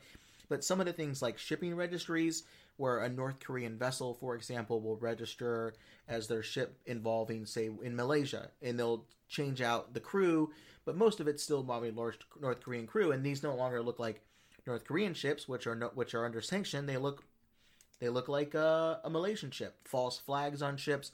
All these things are tools. It's gotten to the point where it happens so frequently that people are getting a little bit better at recognizing when a ship is actually a, a North Korean ship or someone else. That we see more of these ship to ship transfers. Ships don't actually go into port; they just go up to another vessel and just transfer their goods there, and then move on to North Korea or to an export group. You see more of those things. Nick Cage mentions making deals complicated and trade deals very convoluted. Things like fake end user certificates, making it look like it's going to go to Singapore when really the end user is Liberia. Uh, ship parts and components being separated and shipped separately uh, in large quantities, perhaps to avoid attention if there was only a small amount. Go through countries with lax regulations and untrained compliance officers. These are all real things that happened in the conventional space, but we worry about them as uh, someone trying to do like arms exports or uh, export controls. All of these things. Yeah, no, abso- absolutely. That, that's that's actually a good point. It, it happens very quickly. There's even a, a fun mention of Nuke stuff that says he changed the shipping container labels to farm equipment or quote unquote radioactive waste, and no one wants to deal with that. Yeah. Um, although I would say if it's labeled as radioactive waste, you look at the shipping manifest and you see if they have permits to ship radioactive waste, which I think would be a whole separate debate. But anyway, I think that there's there's this sense of accuracy, at least at the most shallow level. But I I found that fascinating, and I just want to make it clear to people that maybe watch that movie. These are tools used by people who smuggle conventional weapons. It's used by things people that smuggle uh, sanctioned goods that aren't necessarily weapons, but are things that you know when North Korea ships uh, coal out of their country, they will often describe them as some other type of thing that is not sanctioned. Um, and yeah, also it's the works- basic. It, yeah. It's the basic tactics for illicit procurement and trade. So it's whether it's human trafficking with small arms, Yeah. sensitive controlled goods that would be on a so-called trigger list because they might be useful for a nuclear weapons program.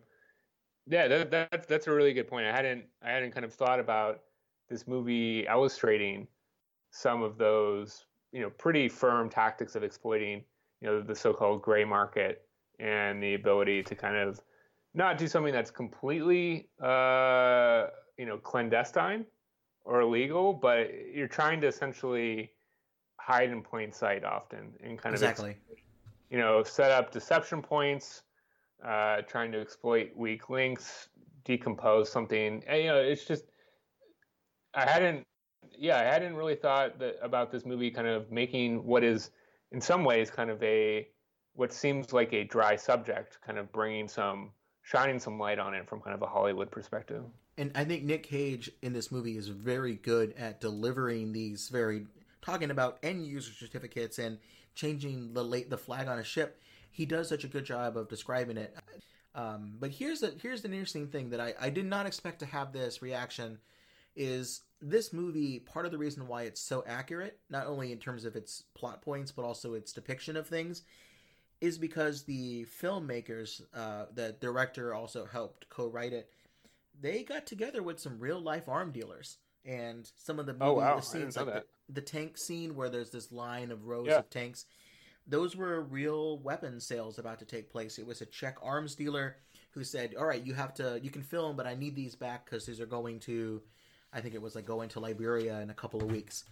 Um, so they they definitely have this real stuff. They even they even bought a bunch of uh, actual AK forty seven equivalent weapons because it was cheaper to buy this stockpile than it would be to buy a bunch of prop guns. Yeah. If you want to be accurate, you're going to have to do your research, and if you want to do field research to make an accurate movie, they still essentially worked very closely with people who are causing the same types of problems that they're criticizing in the film itself. So I don't really know. I don't have an answer to that. How close you can get to collaborating with arms dealers and criticizing them at the exact same time. I don't have an answer to that. That was just something that kind of annoyed me. I don't know if you had a upon hearing that type of information, you think uh, is that okay? It's like kind of like if you wanted to do the movie next and to be more accurate, you call up Osama, Osama bin Laden or a terrorist group and you say, "What would you do in this situation?" I guess it gets back to this point that arms sales aren't necessarily illegal. Yeah. So it's more it's more of a, a moral quandary than it is are you doing something that's clearly crossing that line? That's the whole point of of these sort of procurement networks is that they're trying to establish themselves in these legal gray zones between what's prohibited and permitted. Clearly, there's some ethical questions that one has to grapple with, but well, ultim- ultimately, Nick Cage gets caught by Interpol um, after his brother gets killed in, a, in a, a, deal that went wrong. Nick Cage gets released at the end of the movie, even though all evidence points to, you know, him. His family turns on him. Everyone, everything happens, but because he sells arms to people that Oliver North type character, the U.S. government doesn't want to pass along this stuff. There's a reference made to the president of the United States being the largest arms dealer in in the, in the world. Like all of these things go through it. He's able to get released because they you rely on him to do these gray area trades that they can't do. Yeah, yeah, no, no, absolutely. Well, the, the last complaint that I have with this movie is um, I work with Interpol a lot uh, in in the, my day to day job, and Interpol it, it, they're an incredible organization. They do a lot of stuff. They do a lot of information exchanges, trainings, coordinating different types of agencies that deal with law enforcement work. But according to this film, Interpol agents can ride helicopters, they can commandeer ships, they can shoot down, they do a lot of these inter- interdiction stuff. Interpol doesn't do any of that stuff. They don't have investig- investigative powers. They don't arrest anybody. They don't have field agents, and they don't certainly take down warships. Uh, apparently, according to this film. So I think that's one little small thing. Interpol's great. You don't need to make them into a superhero. I don't know why they did that. because it's Hollywood, man. I mean, Yeah. it's just it's the same reason they made the VX like green glowing orb. Well, let's let's uh let's wrap up here because we've gotten pretty in depth on the Nick Cage spectrum. Concluding thoughts. What would you say kind of ties all of these various films together? Um, which what things are done better in some of the movies, what are not done well in others? Uh, I think we can now kind of have this lot kind of wider conversation. With the exception of Lord of War, the use of chem, bio, nuclear is essentially it's just it's just kind of a plot driver. I Hmm. mean, they're not actually. I think I think some of the other movies that that the Supercritical podcast has looked at I've heard of that one. actually try to delve into some more of the the realistic implications um, or the causes thereof of, of, of these weapon systems being available. And so, if you think of something like the Peacemaker, I mean, that really did try and delve more into kind of like why a terrorist group might seek these weapons, how they would go about acquiring them, Mm-hmm. Uh, what some of the various motivations of like third party brokers were that were trying to sell weapons, etc. And same with with the other kind of big '90s nuke movie, Sum of All Fears. So I, with the interesting thing about the Nick Cage movies is that it's like the WMD in it. It's just kind of like a sideshow. Why he goes from point A to point B as opposed to It just it, it, like it ratchets up the stakes of of of like the arena that Nick Cage is operating in. It gets it gets it to the level where like Nick Cage can really transform and shine into his like cra- into his like best, you know. Mhm. Without without the WMD, the stakes just aren't there for this kind of 90s style action movie.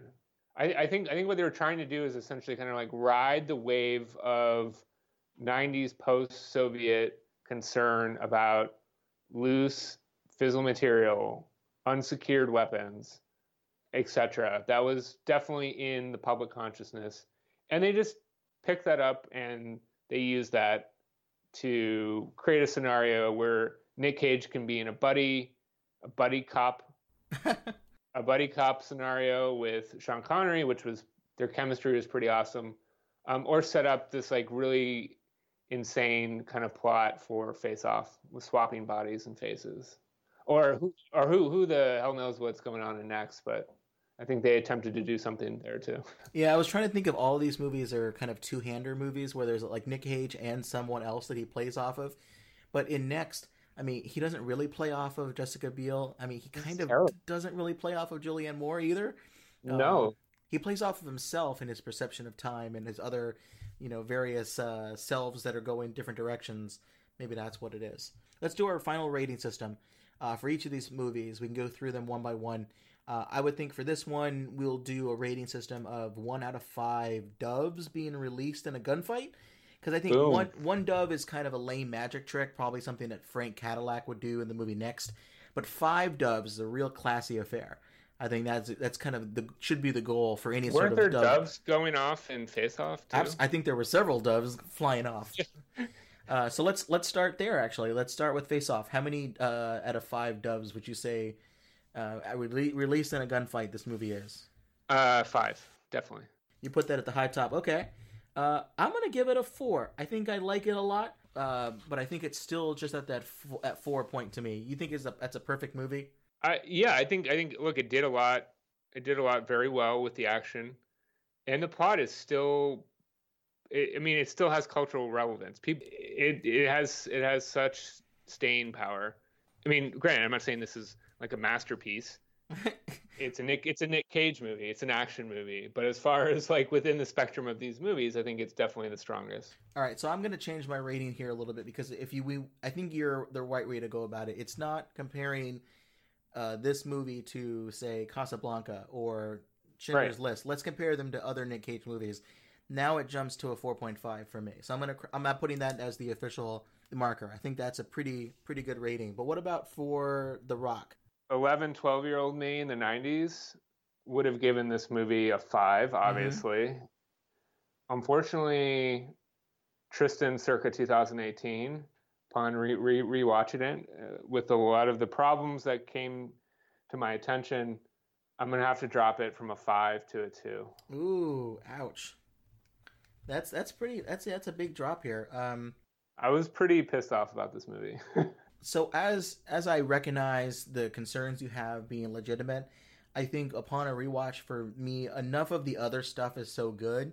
I still put this one out of four. Uh, Fair enough. Uh, but let's go Lord of War. We we both kind of like that one. What would you give that one? I give it a solid 4. I would too. I was surprised how much I enjoyed rewatching that movie because it is a little bit, it's it's dry. It's very uh, difficult subject to kind of get through. Um, but I remember Joel, uh, who people may know from the Super Critical podcast, he had this movie poster up on his wall, and I always loved it because it was like Nick Cage's face, but it was made up by a bunch of different bullets. Oh, yeah, yeah. that was cool. So this movie sets the tone at the beginning with that great opening scene, and it just keeps it going through. And it, it's one of those films you watch it if you're enjoying the movie at the end and you're like, "That's great," and you're not really thinking through some of the major Yeah, moral I think questions, it's- you're not watching that movie right. I think it's probably one of the better overall movies if you're comparing it beyond Nick just Nick Cage movies. Yep. Uh, but not one of the better Nick Cage movies or movies in general. Next, I give that a one. It's the worst movie I've seen for any sort of podcast, uh, and I, I highly don't recommend anyone to see it. Yeah, it should not be watched by anyone. I give it a zero. There Ooh. there were no doves going off. the doves that flew during the Seoul Olympics that flew up onto the uh, the Olympic torch and then got burned when the torch went off. Those number of doves. Yeah. Yeah, I I struggle to say I tried to watch Ghost Rider on a plane back from Europe. Mm-hmm. I was like, you know, it was towards the end of my flight. I got my work done. There was nothing for me to really do except kill time. And I have a general rule of not watching good movies on on planes. So that kind of leaves me to pick through the crappiest movies that are available. Uh-huh. Ghost Rider was available, and I figured that could be a WMD, uh, the Ghost Rider. So I figured I should I should review it, uh, and I couldn't finish it. It was it was better than Next though, and that's saying a lot. So I would give Ghost Rider a one, mm-hmm. maybe a, a, a half half a dove, which is only slightly better than than Next. Pretty pretty pretty terrible. I would not recommend Next to anybody, um, but I do have some stuff to recommend to people that enjoy Nick Cage movies and WMD stuff or any sort of the topics that are discussed in this particular podcast. Uh, I would recommend people checking out the Supercritical podcast. I've heard that one's pretty good. Uh, if you enjoyed today's nuke discussion, but for some dumb reason want to talk about something other than nuclear Nick Cage, I don't know why you would want to do that. I would check that out. Uh, the 2007 book I mentioned earlier by Jonathan Tucker called War of Nerves Chemical Weapons from World War One to Al Qaeda. That book is terrific. Uh, it's if you see nerve agents in the news a lot today, uh, potentially Russian agents using uh, a version of VX gas on ex spies in the UK. Uh, killing some of those people and setting off a huge health problem over there. Those type of chemicals are described in great detail in a very accessible way for people that aren't nerve agent nerds. Uh, that's a great book to check out, uh, Jonathan Tucker's War of Nerves. And in terms of a movie, I'm going to recommend a movie people maybe don't like, but I enjoy quite a lot. It's called In Time from 2011. It stars Justin Timberlake. It's a movie that I weirdly kept watching at hotels, but never the whole way through until I finally just saw it at Best Buy and I and I bought it for like five dollars. It's weird. It's this movie where everybody in this world, when they reach 21, 22 years old, they are given an a def indefinite amount of time that like stored in their body and it counts down and, and when they're to zero they die but there's this weird story about there's wealthy people that have lots of time on their system. You can add time lose time it's currency. Did you do you really like in time? It's weird. I really like it. It's there's some parts that aren't super great um, but i really overall it's this weird movie that i i want to see more of it. It's kind of how i ended up with the movie. I wanted to see the story continue and I did not expect that when I was watching it in parts. Um, it made me think of a couple things. One, Justin Timberlake and Nicolas Cage need to co-star in a movie together. Uh, I think they would make a really good pairing. And then also, it's directed by Andrew Niccol, who directed, um, I believe he directed Lord of War. So it kind of all connects together. Uh, if we want to continue sure. that, and, and I, I bring it up in terms of time stuff because I think it's a better use of time as a plot device than the next did. Pretty much anything is. Do you have anything to recommend, Tristan? Yeah, I, I guess I would strongly second Jonathan Tucker, the late Jonathan Tucker's book. Uh, if you're looking for kind of the the stand, you know, the quintessential history of chemical weapons development and use, F- fantastic book as well. Uh, if you're interested in in in bio weapon issues as they relate to international security, I would point you towards a few scholars. Uh, Seth Carius uh, at National Defense University has written a number of uh, pretty phenomenal articles on the history of, of these programs.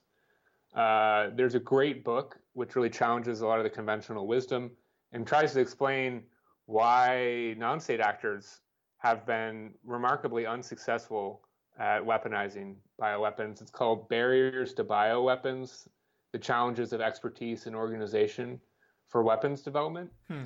Uh, and that's by uh, Sonia Ouagrham uh, Gormley. And finally, the great Gregory Koblentz um, has a series of uh, kind of classic articles on the international security implications of bioweapons that are uh, definitely worth reading. Well, good. That's a good amount of homework for people to check out. I know we didn't really get too much into detail about bioweapons uh, because Face Off really doesn't talk about it. Yeah. yeah. So why would we? Um, but those are good sources for people to check out. Um, so I think that's pretty cool. Uh, Tristan, thanks very much. I appreciate you coming on Skype and, and taking yeah, some hours to talk about Nick Cage stuff. Yeah, indeed. It's been great. Oh, no, not the beast! Not the! Ah! Thanks for listening to another episode of the Nuke Cage podcast. If you have any suggestions or ideas for future episodes, we're on Twitter at Nuke Cage, uh, N U K E C A G E. Uh, you can let us know uh, what you thought about the episode here. I am at T Anders Volpe. That's T two E's Anders A N D E R S Volpe V's and Victor O L P E. Uh, if you enjoyed this program, I would also probably appreciate it if you consider looking up uh, one of our other favorite shows, the Supercritical Podcast. check that out. Subscribe to it. Leave a five star review, and we might do another episode. I don't know, maybe a year from now on on, on April first uh, about Nuke Cage. Ghost Rider. Stay tuned for Ghost Rider. Exactly. WMD. Hellfire is definitely, I would say, a weapon of mass destruction for sure. Until next time, this has been Tim Westmyer. And Tristan Volpe. And remember, if it's Nick Cage and the weapon is unconventional, we're bound to rage about it. Have a good one.